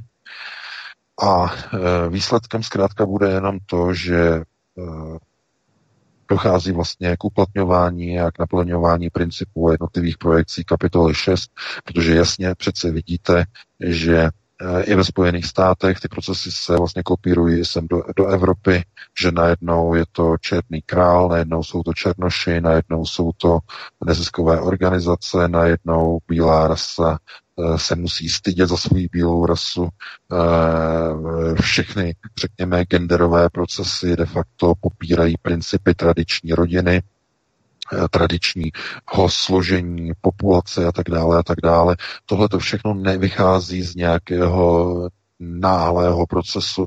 K tomuhle všemu bylo zaděláno před mnoha desítkami let v režimech a v principu školství, v režimu výchovy, v režimu médií, v režimu zábavy, kultury. Tohle to všechno de facto vychovávalo nové, ty současné neoliberální a neomarxistické kádry tomu, co provádějí vlastně s celou naší takzvanou západní civilizací teď v této době, v této chvíli.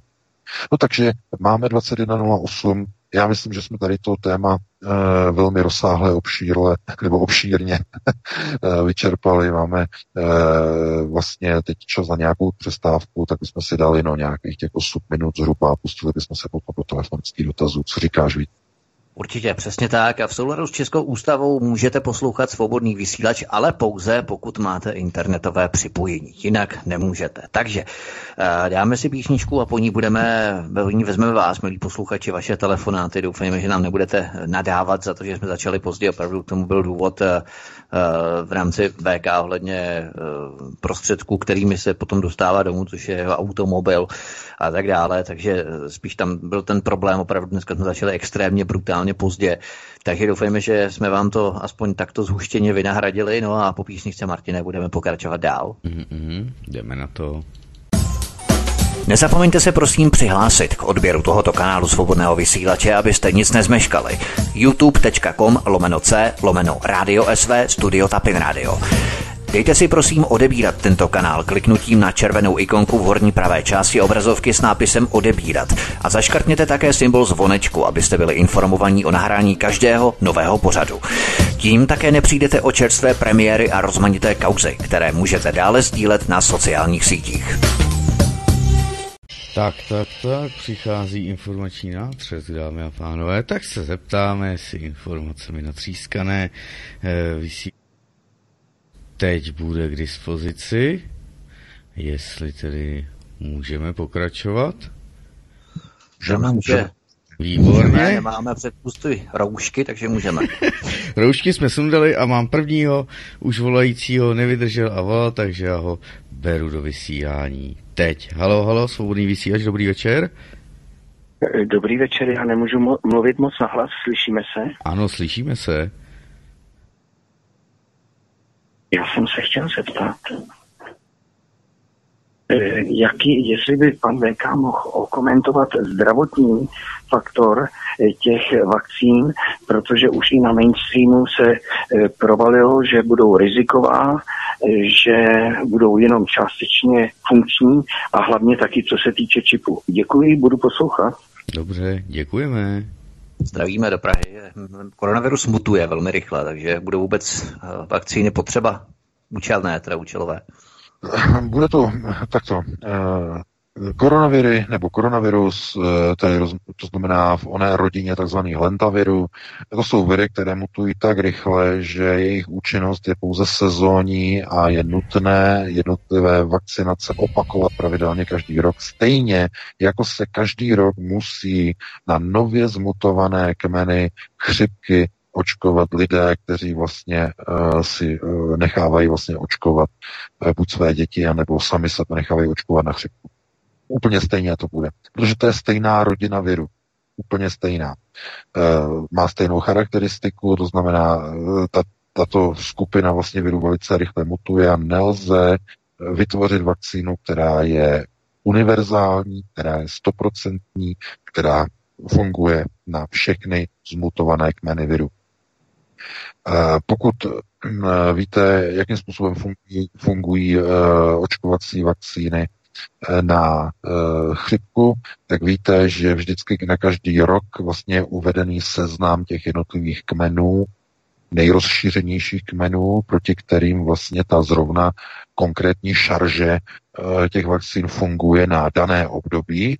Ta se mění pravidelně každý rok a e, podle toho vlastně vy jste chráněni třeba z nějakých sedmdesát procent proti těm nejběžnějším kmenům té chřipky, ale zkrátka vás to neochrání stoprocentně, protože třeba ve třicet procent případů onemocníte chřipkou kvůli tomu, že zrovna vás vlastně napadl virus, který e, není momentálně v té multivakcíně, e, v té sestavě té chřipkové vakcíny není zrovna momentálně obsažen, tedy jeho antigen.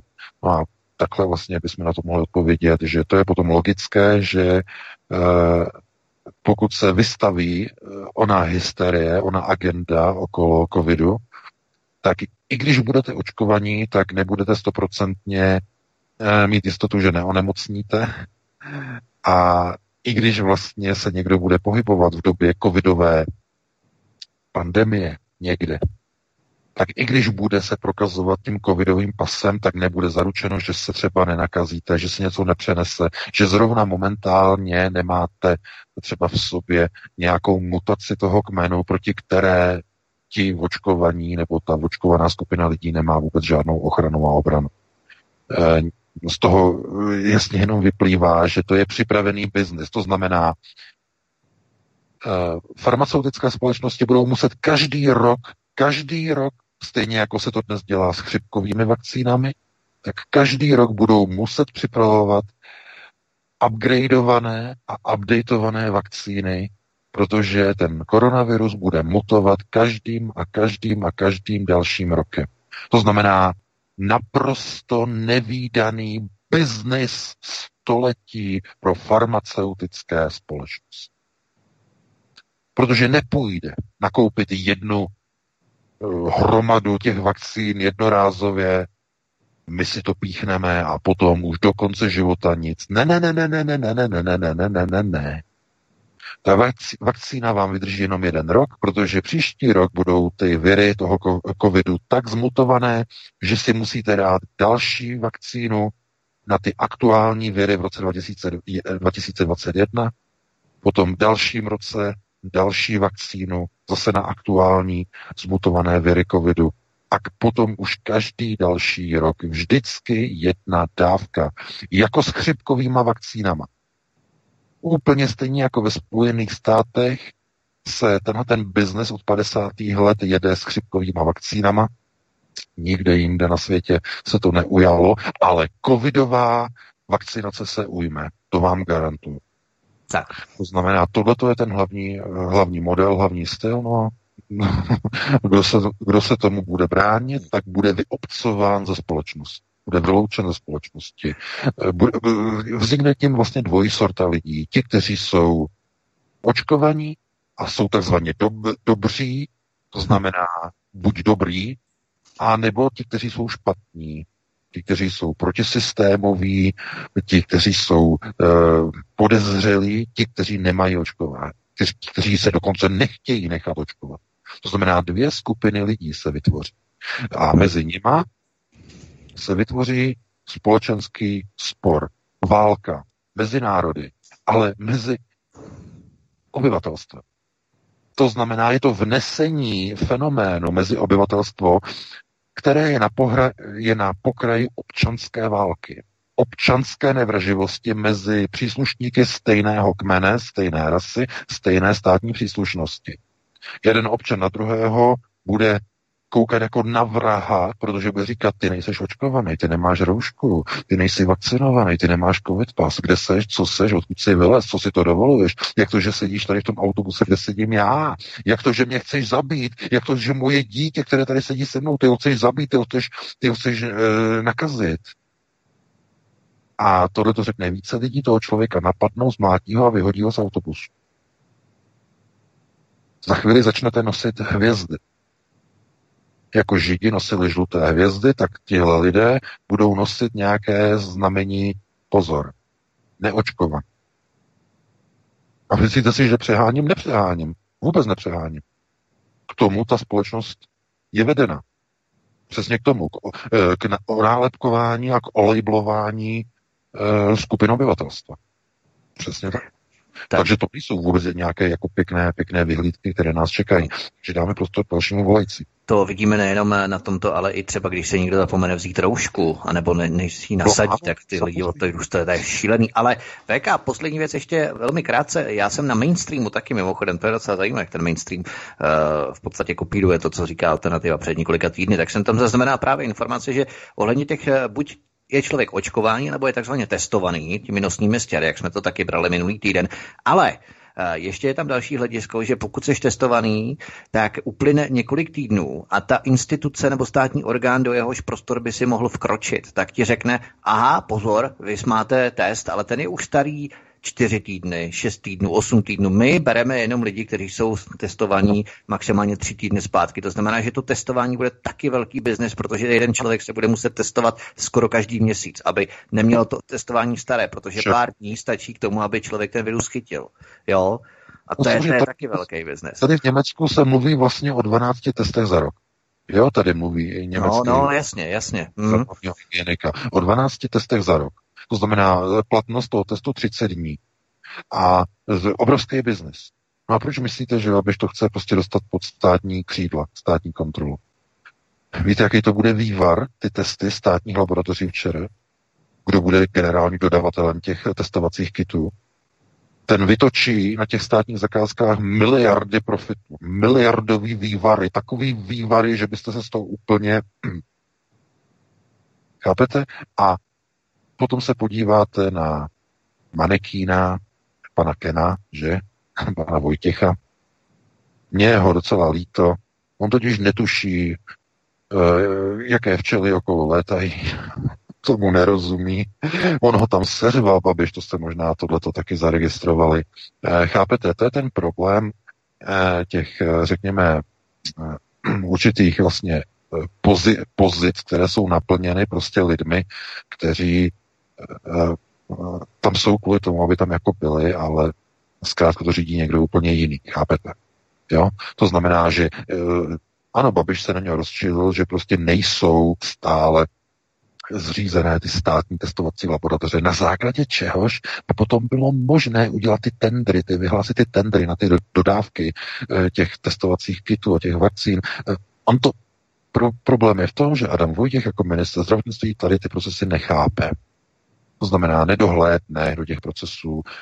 Možná, že mu o tom nikdo ani neřekne, vlastně co tím je sledováno, ale chápete, tohle je potom ten důsledek. Takže ano, je to tak, prostě ty testy e, jsou validní jenom po nějakou krátkou dobu. Ano, ano, to znamená, e, chápete, oni když budou chtít, oni, oni řeknou, že budou platit jenom tři týdny, nebo dva týdny, oni když budou chtít. To znamená, že e, v těch testovacích laboratořích tam se doslova, doslova tam se dveře netrhnou, tam bude pořád plno. No dáme prostor dalšímu volající, pokud má. Jistě, že máme dalšího volajícího a už ho připojuji. Tak, svobodný vysílač, dobrý večer. Dobrý večer. Já jsem si v jedné publikaci, která se jmenuje o struktuře plynu a vody, přečetl, že některé nemoci se mohou šířit radiofrekvenčně. Poukazem na to bylo například to, že ve Wuhanu když se vypnulo pět gé, tak šíření té nemoci ustalo. Mm-hmm. To je moje otázka, jestli tedy o tom něco víte.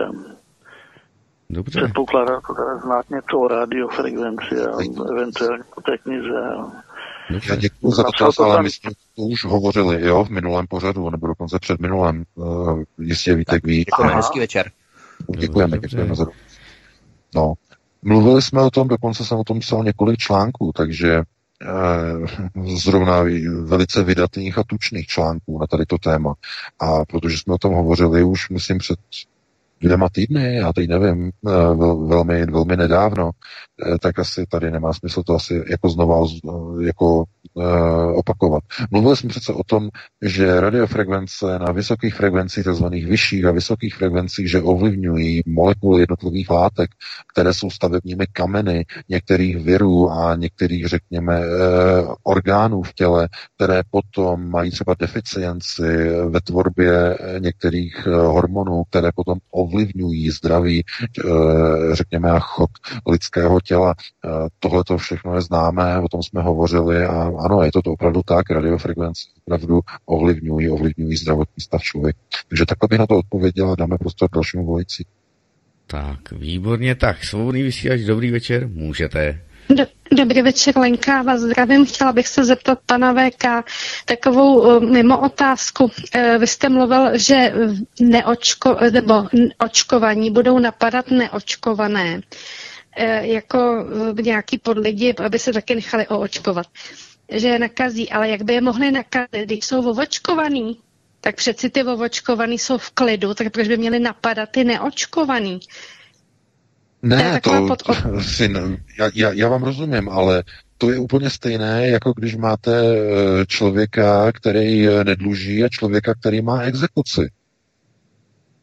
Proč lidé, kteří nedluží, napadají někoho, kdo má exekuci? Že blbej, byste... hloupej, nezodpovědnej. Ne, proto, protože, je to, je to, protože to je třídní boj, paní Lenko. Třídní boj. To je to, o co usilují neomarxisté. Vyvolání ve společnosti třídního boje, to znamená války mezi skupiny obyvatelstva.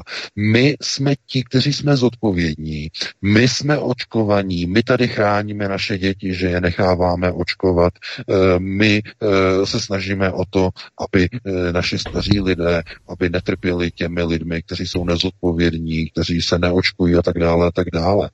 A právě tím, to je, pozor, to je velice důležité. Právě tím, že oni budou dobře vědět a budou dobře informovaní, že účinnost vakcinační látky není stoprocentní. To jistě víte. To zaznívá všude stejně jako s těmi e, chřipkovými vakcínami. Tak oni budou vědět, my jsme ti zodpovědní, e, my jsme se nechali očkovat, naše děti jsme nechali očkovat, ale my víme, že ta naše vakcína je jenom sedmdesát procent účinná, zhruba tak plus minus. Co když ten dobytek, který vlezl tady do toho autobusu, není očkovaný. Co když on má nějaký ten třicet procent zmutovaný gen, proti kterému ta naše vakcína, to moje malé dítě, který tady sedí a je očkovaný, proti tomu to nefunguje. To znamená, tím vznikne ve společnosti třídní boj. Taková forma fašizace, jakou si nedokážete vůbec ani představit. To znamená hysterie, fanatismus a neustálý permanentní strach, že ano, já mám nějakou ochranu, já jsem si něco do sebe dal, ale ono to není stoprocentní. To znamená, musím být stále velice opatrný, stále musím se dívat, kdo je očkovaný, kdo není očkovaný. No ano, ten, kdo je očkovaný, pro mě představuje jenom třicet procent riziko nákazy, protože ta vakcína funguje za sedmdesát procent. Ale ten dobytek, který se nenechal tamhle, tam sedí na tom sedadle, na té dvacet čtyřce, podívejte se na něj, ten pro nás představuje stoprocentní riziko, protože on není naočkovaný vůbec. To znamená, lidi začnou si uvažovat tady v těch uh, intencích a termínech uh, smyslu, uh, já jsem očkovaný ze sedmdesát procent, třicet procent je uh, validní riziko, tenhle ten se nenechal očkovat vůbec, je mu jedno, co se stane s jeho dítětem, on je nezodpovědný, hoďte na něj síť. To znamená, tohleto je princip a model společnosti, kdy se vlastně usiluje o vytvoření třídní společnosti na základě třídního boje. Tak. A to je princip, to je samozřejmě klasický marxisticko-leninský princip, který neomarxisté, rovná se tedy neoliberálové, pokud budeme mluvit v těchto intencích, pouze převzali. Z neo, řekněme z o něch marxisticko-leninských tezí třídního boje. Oni to převzali, ale dneska ten třídní boj se nebude opírat o, tedy o takzvané vykořisťování kapitála, řekněme, vlastně svých výrobních zdrojů, ale bude se to opírat o, řekněme, třídní boj mezi skupinami lidí, kteří jsou zodpovědní a očkovaní do nějaké míry, do nějaké úrovně, a těmi, kteří se odmítají očkovat a tím zvyšují riziko ve společnosti. To znamená naprostá fašizace procesu. Takže takhle by na to odpověděl, no a dáme prostor dalšímu volající. Dobře, dobře. Ha, počkat teď. Halo, halo, svobodný vysílač, slyšíme se? No to jsem já, Lenka, ono to vypadlo, tak volám znova, já jsem se ještě nezeptala. No, už jsme odpovídali pět minut. Dobře, tak polož tu no, otázku, paní Lenko. No, už je odpovězeno, no. No, už odpovězeno. No, já jsem o to když vypadla, já jsem vás, já se to pak poslechnu ze záznamu. Já jsem se chtěla zeptat, kvůli tomu jsem jako volala.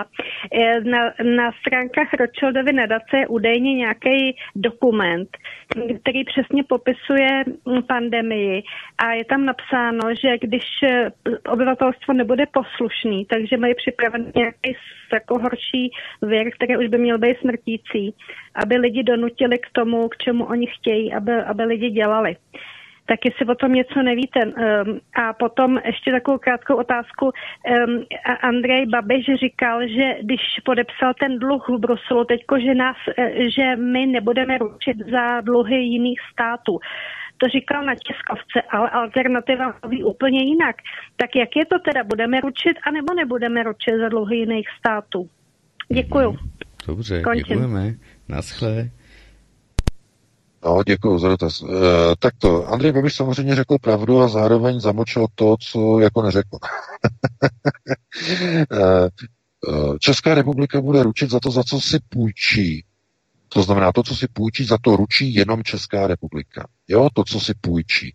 To znamená, půjčí si nějaké peníze a musí to splácet. Ale v případě, že by Česká republika přestala splácet, anebo některá z jiných, nebo z těch dalších zemí dvacet sedm by přestala splácet a nemohla by splácet, tak potom v tom případě všechny ostatní země ručí za celý ten uh, půjčovaný balík společně a nerozdíl. To znamená, že pokud budou jednotlivé země splácet tak, jak mají, tak každý ručí jenom sám za sebe. Pokud přestane z nějakého důvodu splácet, potom celá Evropská unie ručí za ten balík jako celek. E, pokud v tom někdo nevidí, jaký je v tom rozdíl, no tak to je tak schválně udělané. Samozřejmě na tom se dohodli právě e, Macron s Merkelovou, jak vlastně to bude definované, aby to prošlo u některých těch dalších států. Takže vymysleli chytrou horákyni. Takže znovu to zopakuju, abyste tomu rozuměli. Pokud jednotlivé státy budou zodpovědné a budou splácet, tak když splácí a splácí a všichni splácí v pořádku, tak každý ručí jenom to, co si půjče.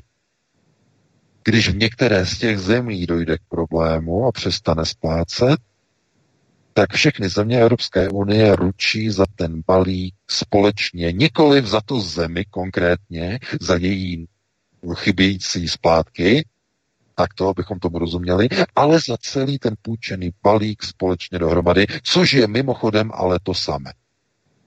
Totéž. Jenom se to voličům snadněji vysvětlí, aby to snadněji spolkli.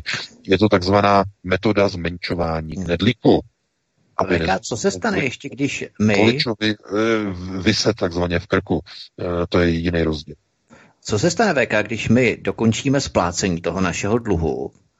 Jo, to znamená, že se vyvážeme z toho závazku splácení zadlužení. A i potom protože ty země, které jsou zadlužené samozřejmě více, které si vzaly vyšší půjčku než my, my to dokončíme třeba dřív a budeme jaksi vyvázaní z těch dluhů, z té půjčky, kterou jsme si vzali, kterou jsme splatili a i potom ty země, které ještě budou zbývat a které stále ještě budou splácet, i potom, pokud nějaká země přestane splácet, tak i potom, co my dokončíme to naše splácení, tak i potom budeme ručit za ten balík do konce té poslední země, která splatí tu svoji poslední splátku, jakoby, jestli mi rozumíš. Ano, ano, přesně tak, přesně tak. Protože každý ručí, každý ručí, oni se tam dohodli v Bruselu na tom, že každý ručí sám za sebe, ale e, ve chvíli, kdy některá země přestane splácet, tak za celý ten nesplacený balík ručí všechny země společně dohromady. No je to samozřejmě kočkopes, jo, to je prostě snaha, oni nechtěli do toho dokumentu napsat, že jestliže někdo přestane splácet, tak ostatní země to zaplatí za něj. Tohle to odmítl Mark Rutte, dánský premiér. Ten řekl, že tohle to nepodepíše, pokud to v té smlouvě bude takhle postaveno a takhle definováno. Řekl, že odejde od stolu, že to zablokuje Dánsko. To nechtěl. To znamená, to neprošlo. Tak oni to, Macron navrhl jinou formulaci. A navrhl právě tuhle. To znamená, že dokud všichni splácí, tak každý ručí sám za sebe. V okamžiku, kdy někdo přestane splácet, potom všechny země Evropské unie ručí za tu původní půjčku v celku jako celá Evropská unie. To je de facto to samé, je to totéž, je to totéž, ale je to definované a napsané na tom papíru jinak, aby to bylo stravitelné pro Dánsko a zejména pro voliče yes. vlastně Rutteho v Dánsku. To znamená, to je jediný rozdíl. No to je politika samozřejmě, to je bruselská politika, však tady to rozebírali, říkali, že vlastně v tom jako není žádný rozdíl a teď vlastně jak se to bude půjčovat a jaký vlastně bude, jaká bude zodpovědnost za jednotlivé vlastně úhrny a úvazky a tak dále a tak dále, ale tady je třeba říct jednu věc. O nějakém splacení, tady se nedá mluvit o žádném splacení, to se nedá splatit, to jsou dluhy, které se naprosto nedají splatit. To znamená, budou se splácet pouze úroky, úroky se budou splácet, ale uh, však, uh, jak mluvil Babiš, že pro Českou republiku tam je nějakých vyčleněných dvě celé šest miliardy eur, uh, to je, je, kolik je to v přepočtu, to je nějakých sedmdesát, osmdesát, sto miliard, já teď nevím. Takže uh, zkrátka, to jsou jako nějaké peníze, které jako, oni si jako v podstatě půjčí, tak nějak si je vezmou, použijou a budou splácet prostě jenom úroky, nějaké úrokové sazby a prostě to je všechno, to se nějakému splacení, umoření dluhů vůbec nikdy nedostane. Hmm, hmm. Mimochodem Mark Rutte, není to Holandsko, jenom taková technická poznámka, mám takový pocit, je to Holandsko, ne Mark Rutte? No, že, ne. Myslím, že, te, že, že, že, že říkali, že to je náč. Te... Aha. Tak, údajně prý stav... holandský, taky to teď přišlo někam do mailu, nebo kam teď to, to tady vyskočilo, tak prý holandský. No, no nic, zkrátka, kdo ho chce hledat, ten si ho najde. Tak jdeme na to. Svobodný vysílač, dobrý večer. Tak, dobrý večer, tady Karel z Německa a mám tady dotaz na pana Vejš, jenom jak to okomentuje, protože tady na mě vyskočila na německých novinách jedna aktuální zpráva, že německý ministr zdravotnictví, teda dneska na vládě rozhodl, že budou se zřizovat testovací body na německých letištích na koronavirus, nejenom na letištích, ale i teda v přístavech, s tím, že se budou testovat dobrovolně všichni, ale povinně lidi přicházející Ze, z těch rizikových zemí, kterých je momentálně podle toho Robert Koch Institute zhruba sto šedesát na světě. Většina teda evropských zemí v rámci Evropské unie je momentálně bez rizikových, takže tam by to bylo teda jenom dobrovolný. Každopádně, každopádně tam ještě jedna důležitá poznámka, že tohle je jako první část toho, toho, řekněme, tý, toho projektu, e, protože tady to nebude, e, že, že zatím, zatím, zatím tam nebude legální povinnost pro všechny se takto testovat. Takže já se obávám, že přijde doba, kdy kdokoliv odkudkoliv přijede do Německa, prostě bude muset na nějakým tom vstupním bodu se nechat otestovat a už nebude ani možný si v budoucnu vybrat mezi karanténou a nebo testem. Oni tam říkají, mm-hmm. že, že prostě Dobře. aby vyhnul karanténě, bude se muset nechat otestestovat. Takže Dobře, děkujeme. To zatím děkuju. Na... Děkujeme, hezký večer. Děkujeme. Tak, V K. No ano, samozřejmě, že já to sleduju a my jsme o tom hovořili v první hodině. To znamená, já nevím, asi nemá smysl to nějak komentovat. Tohle je proces, který zkrátka se začne kopírovat do všech zemí Evropské unie. Naprosto jednoznačně. To znamená, celé to vede ke sledování lidí, k jejich očkování a zanášení té informace a testování lidí samozřejmě a k zanášení té informace do centrální databází. To je přesně to, o čem hovořil už na jaře. Ne na jaře. Už minulý rok, koncem roku o tom hovořil Bill Gates. To znamená, tohleto všechno se momentálně teď realizuje. Je to jenom otázka času, kdy to bude naprosto povinné, ne dobrovolné, naprosto povinné úplně všude, ve všech profesích, nejenom na letištích, nejenom na vlakových nádražích, úplně všude, ve školách, v úřadech, když půjdete na úřad, ve veřejných prostorách, v nákupních centrech, v soukromých obchodech, v hospodách, v já nevím, kadeřnictví, holictví, všude tam budou vyžadované pasy, elektronické pasy, budou se skenovat Q R kódy, to znamená všechno v těch chytrých tupých telefonech bude umístěné, bez toho se vůbec nikam nedostanete. Takže přesně takhle to bude. Mhm. Dobře, tak jestli mohu, pouštím další volající, téže z Prahy. Halo, halo, můžeš položit? No ano, Praha, Praha volá, Praha volá Německo. Zdravím, tady paní neznámá, velice známá, už radši nebudu říkat jméno. Tak, Já tak se prosím, chci zeptat pana V K. No, přesně.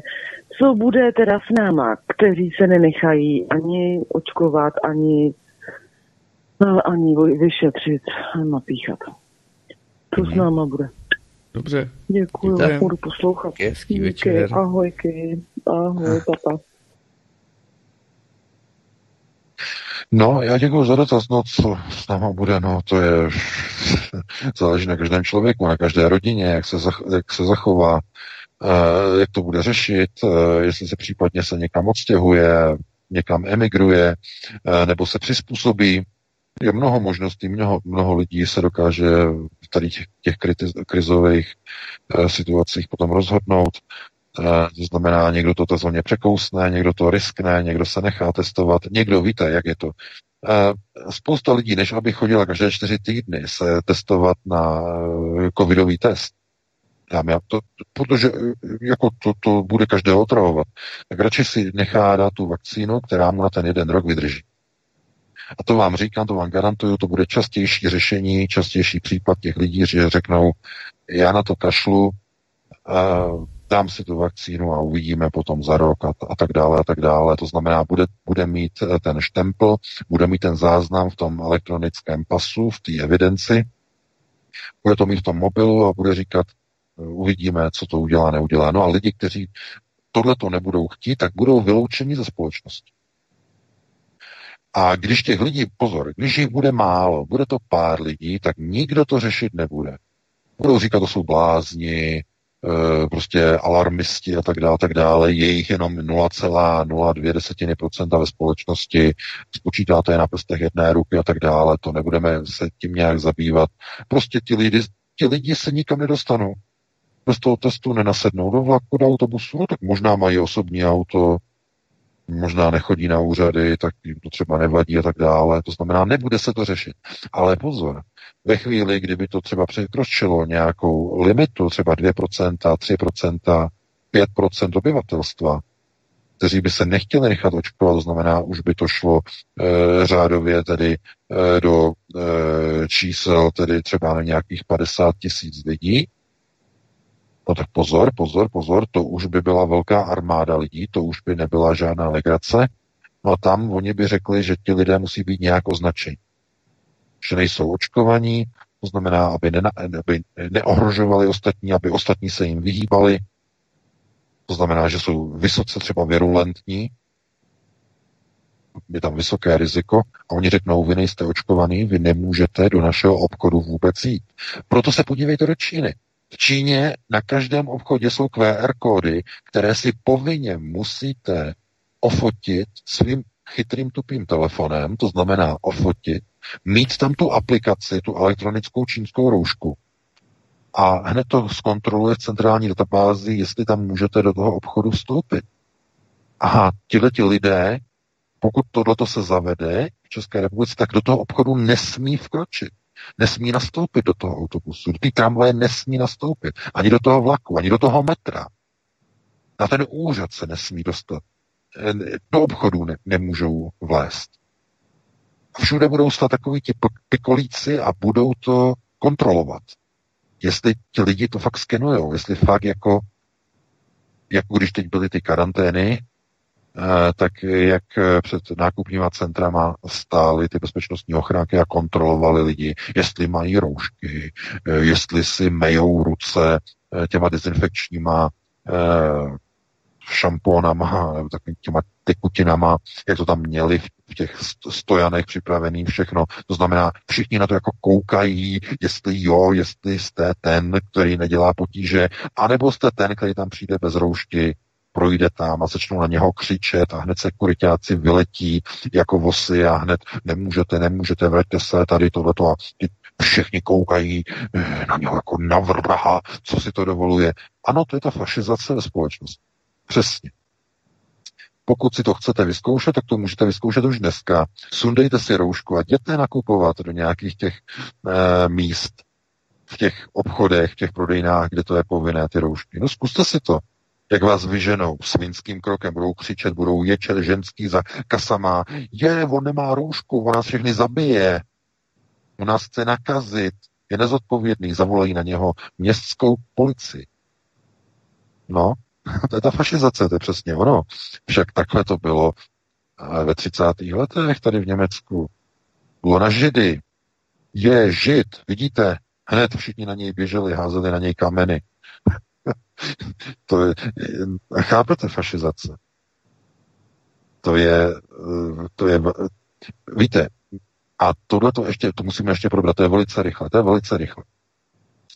Tak všichni jako se říkají, nebo všichni jako říkají, že přece uh, tohleto, co probíhalo uh, v Německu, co probíhalo ve třicátých letech, uh, tak lidi se na to jako dívají, no to, co probíhalo v Německu, to přece, to byl extremismus proti Židům, to bylo v podstatě, to bylo strašný a bylo to antisemicky motivované a tak dále a tak dále, ale a, uběhlo více jak sedmdesát pět let od konce války a podívejte se, dneska je to úplně to samé, akorát, že už se nebudou házet kameny na Židy s žlutýma hvězdama, ale na goje, kteří nebudou mít hadr na hubě a nebo nebudou mít očkovací covid zápis e, v chytrým tupým telefonu.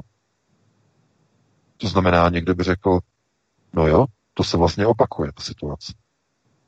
Proto já jsem psal několik článků o tady, o tady těch souvislostech, že vždycky je to tak udělané, že e, ty procesy, které probíhají, tak de facto se kopírují z minulosti a pouze ty koncepty, o tom mluvil i Pjakin mimochodem, že nové koncepty se prakticky vůbec nevymýšlí.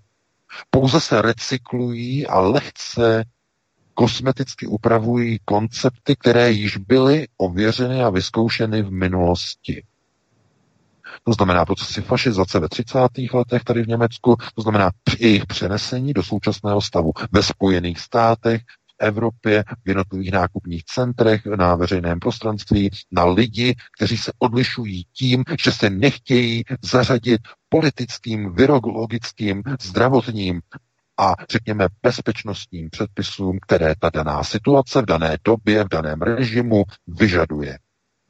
To znamená lidi v jednom šiku, hadry na hubě, očkovací pasy, e, testy, tohle to všechno musí lidé podstoupit, vakcíny, očkování. To znamená, když na tady to lidi nepřistoupí, budou v pozici Židů ve třicátých letech v Německu. To znamená, budou segregovaní, budou separovaní, budou nežádoucí, budou jim psát nápisy na zdi, na výkladní skříně. Pozor, tady žije neočkovaný. No, já opravdu nepřeháním. Ta fašizace lidí, těch tupých mileniálů, je, je alarmující. Podívejte se do Spojených států. Za šest měsíců je to v Evropě. Za šest měsíců to je tady v Evropě. To vám garantuju. To znamená, bílé sojové soldátesky budou chodit po ulici a kontrolovat bílé české góje, že mají hadry na držkách. Když ne, zmlátí ho.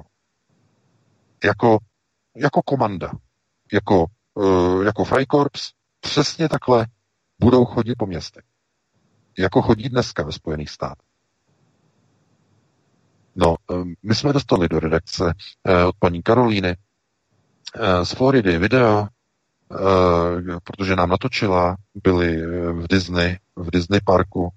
Já jsem ještě neměl čas se na to dívat úplně na celý, ale oni to otevřeli, to znamená kontrolo, kontrolují tam roušky, kontrolují tam vlastně ty lidi, všechno, aby každý správně nosil roušku, aby ji neměl sunutou dolů pod nos, protože to je, to je jako špatný. To je prostě forbidden, to se nesmí a to znamená, to je ta fašizace v té společnosti. U, přímo jdete do Disney parku, to je prostě, že jo, zábava a už to tam máte.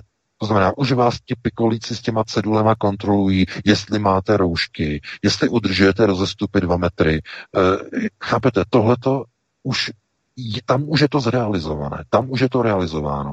Do Evropy to přijde za několik měsíců. Tahle fašizace. Takže takhle bych na to odpověděl, no a dáme prostor dalšímu volajícím, pokud máme teda, teda někoho. No, měli bychom mít stále na telefon. Tak, už je to tady svobodný vysílač, dobrý večer. Večer, tak, večer. Dobrý večer, Tomáš z Prahy. Já jsem chtěl jenom tomu říct, že to je to všechno, co tam se o tom baví, a ty paní jsem chtěl před, před tím, jak volala, jí to říct, že tady to všechno, co tady se o tom bavíme, v rádiu, pan říká to. To by to všechno už bylo v určitých filmech předpovězený. Víš, třeba v roce osmdesát dva Barbara Conan, kde vlastně byli lidé dvojí úrovně, takzvaní čistí, kteří vlastně byli zodpovědní a očkovaní a proti tomu systému jakoby drželi s ním a pak byli lidi, kteří proti tomu systému bojovali. Ty byli, ty vlastně žili jakoby ve městě, jako v, v, v tunelích, katakombách a vlastně se chystali jako na boj proti těm, co jakoby odmítali. Jo, ano, to, vlastně bylo, to je rozdělení společnosti, systému. Buď jsou lidi systémoví, nebo jsou lidi nesystémoví. Dneska už spousta lidí žije i u nás, na Šumavě, jsou tam osady. Je tam skupiny lidí, kteří žijou mimo systém. Jo, žijou mimo systém a tohle, tohle to jim bude vadit, jak říká pan Vejka, tyhle lidi budou vadit, že tyhle lidi budou, budou přibývat. Nikdo nemusí ano. s tím systémem, nemusí s tím systémem spolupracovat, může jít proti němu, ale bude to boj. Takhle to tady prostě, a to v těch filmech bylo. To v těch filmech, i tom se hrál Sylvester Stallone, Science Fiction, den nezúčtování nějak z toho. Ne, Demolition Man, tam to taky bylo. Demolition Man, ano, Demolition, přesně, tak tam, tam byly ty čipy, to přesně bylo všechno vidět. A prostě budou lidi, kteří se tomu podřídějí, budou se, jak říká pan Vejka, prostě budou se bát, tohle, anebo budou lidi, kteří mají kořeny k přírodě. Já třeba taky žiju na Šumavě, mám rád přírodu, snažím se být jako nezávislý, samozřejmě po nás šlapou, za chvilku budou chtěli, jsme platili i vodu, to jsme si tady vykopali, studno a tak dále, ale prostě takhle to je. A prostě tyhle ty lidi, kteří se tomu nepodají, tak samozřejmě pak oni budou, jako by to, ale budou muset, jako to bylo ve válkách, partizáni v lesích, a prostě budou nezávisle mimo systém bojovat. Tak to prostě mm-hmm. to bude. Tomu to povede, takže jsem počal úvahu. Jak to nejde. Hezký večer. Hezký večer. Tak, Léka. No ano, samozřejmě je to tak, protože většina té společnosti de facto má tu uh, ovcoidní náturu. To je dané přírodou. Uh, příro, to je přírodně. Nemůžete převrátit uh, přírodní zákony uh, nějak na ruby. Většina lidí se rodí jako ovce. To znamená jako ti, kteří následují. A jenom někteří, jenom málo z nich se uh, rodí v roli alfasamců, vůdců smeček, přirozených vůdců, ti, kteří rozhodují, ti, ti kteří mají autoritu, ti, ti, kteří jsou následováni, davy a tak dále a tak dále. To, takhle to zařídila zkrátka příroda. A e, ano, je to tak. Prostě část lidí, nepředstavujte si nějaká velká kvanta, to znamená mluvíme o procentech, o procentech lidí, se budou takzvaně segregovat od té systémové společnosti a v nějaké chvíli budou představovat problém pro systém. V nějaké chvíli, dokud jsou to promile obyvatelstva, tak někoho ve vládě v systému to nezajímá, pokud jsou to promile. V okamžiku, kdy jsou to procenta, když začnou, já nevím, čtyři, pět, sedm, osm procent lidí ve společnosti najednou přesáhne to sto tisíc lidí, najednou máte lidi, kteří jdou proti systému, tak už je to problém. A začínají vlastně procesy proti těmto skupinám lidí a tak dále, a tak dále. Snaha je označovat, snaha je odlišovat, snaha je segregovat, snaha je identifikovat a tak dále, a tak dále. Protože v minulosti už to prošlo, to znamená v minulosti tyhle ty procesy eh, probíhaly v rámci tedy eh, po nástupu Adolfa Hitlera k moci, to znamená ty procesy jsou ověřené, jsou verifikované a budou pouze použity s jiným kabátkem a v jiné barvě na současné obyvatelstvo západní civilizace. Dříve tímto procesem prošli Židé, teď tím projde gojské obyvatelstvo západních civilizací. To znamená, dříve to byly procesy, které byly namířeny ze strany sionistických procesů řízení proti, řekněme, chasidům, nebo chcete-li tedy proti takzvané halaše, to znamená proti, evropsk, proti, evropsk, proti evropským halachistickým systémům, to znamená, to byla ta třicátá léta tady v Německu. A dnes to bude naopak namířené na e, veškeré národy, bílé národy, křesťanské národy, nazvěte to, jak to chcete, takzvané západní civilizace. To znamená, ty, ty koncepty zůstávají původní, pouze se lehce upraví a použijí se znovu na čisto, na někoho jiného, momentálně tedy na nás. Takže takhle bych to ukončil. No a jestli ještě jednoho vezmeme, jednoho volajícího, jestli stihneme, mm-hmm. Máme připojeno, tak pouštím do vysílání poslední hovor. Svobodný vysílač, dobrý večer. Dobrý večer, u telefonu Silva z Podkrkonoší. Docela mě mrzí, že jsem poslední, protože nemám žádný dotaz. Jde o to, že mě spolu se mnou vás poslouchá přítel a třeba i další lidé a nevěří tomu, že vás posloucháme live, tak teď bych chtěla domácnosti dokázat, že vás posloucháme live. Ahoj. Dobrý večer. Ale já jsem na začátku říkal, že, že máme dvacátého čtvrtého července a že čekáme na pana V K. Tak nevím, proč nevěří. Že to můžeme třeba i předpovědět, aby to sedělo ten datum, že? Ale jsme live, opravdu jsme live a jsme živí, jsme live. Jsme, jsme tady živí a posloucháme živo. No, no. Hele, oni chtěli zjistit V K, jestli nejseš u nich náhodou. Hele. Já jsem no, na to přišel, jestli tam náhodou nejseš, on nepřetočil to. Slimka si tam někoho podezřívají e, za mě, že jo, a chtějí ho pověřit a prověřit, e, že on není já, asi zřejmě, zřejmě, tak ne, takhle to asi bylo myšlet. Tak posíláme pozdravy do Podkrkonoší, mějte se hezky. Tak, už paní vypla, tak. Super. Tak fajn, tím pádem se rozloučíme, mějte se, milí posluchači, krásně. Martine, děkuju za vysílání, V K, měj se taky hezky. My jsme tady s vámi samozřejmě dvacet čtyři hodin denně, takže nás poslouchejte i dál. No a příští pátek po devatenácté hodině budeme opět s další porcí informací, tentokrát už opravdu téměř včas, dnes to bylo opravdu extrém. My se za to ještě jednou omlouváme, děkujeme vám za vaši solidárnost, pochopení. No a mějte se hezky, V K, ještě dám tobě slovo na rozlučku a mějte se hezky. Díky. No já se taky loučím s tebou, Vítku, i s tebou, Martine, se všemi našimi posluchači, se všemi čtenáři, no a doufám, že se vám to líbilo. Se omlouvám ještě za to, že jsme dneska začali později. No a pokud si najdete čas příští týden v pátek, tak snad už konečně včas, nebo skoro včas po devatenácté hodině, tak opět se vrátíme a opět probereme aktuální témata z domova i ze světa. Do té doby já vám tedy přeji krásný, pěkný týden, hezký víkend, no a pro to chvíli krásnou dobrou noc. Také, také. Dámy a pánové, děkujeme. Soňa už je nachystaná. Studio C S je vám k dispozici dál na svobodném vysílači. Takže jdeme na to.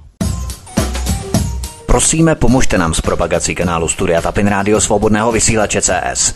Pokud se vám tento nebo jiné pořady na tomto kanále líbí, klikněte na vaší obrazovce na tlačítko s nápisem sdílet a vyberte sociální síť, na kterou pořad nasdílíte. Jde o pouhých pár desítek sekund vašeho času. Děkujeme.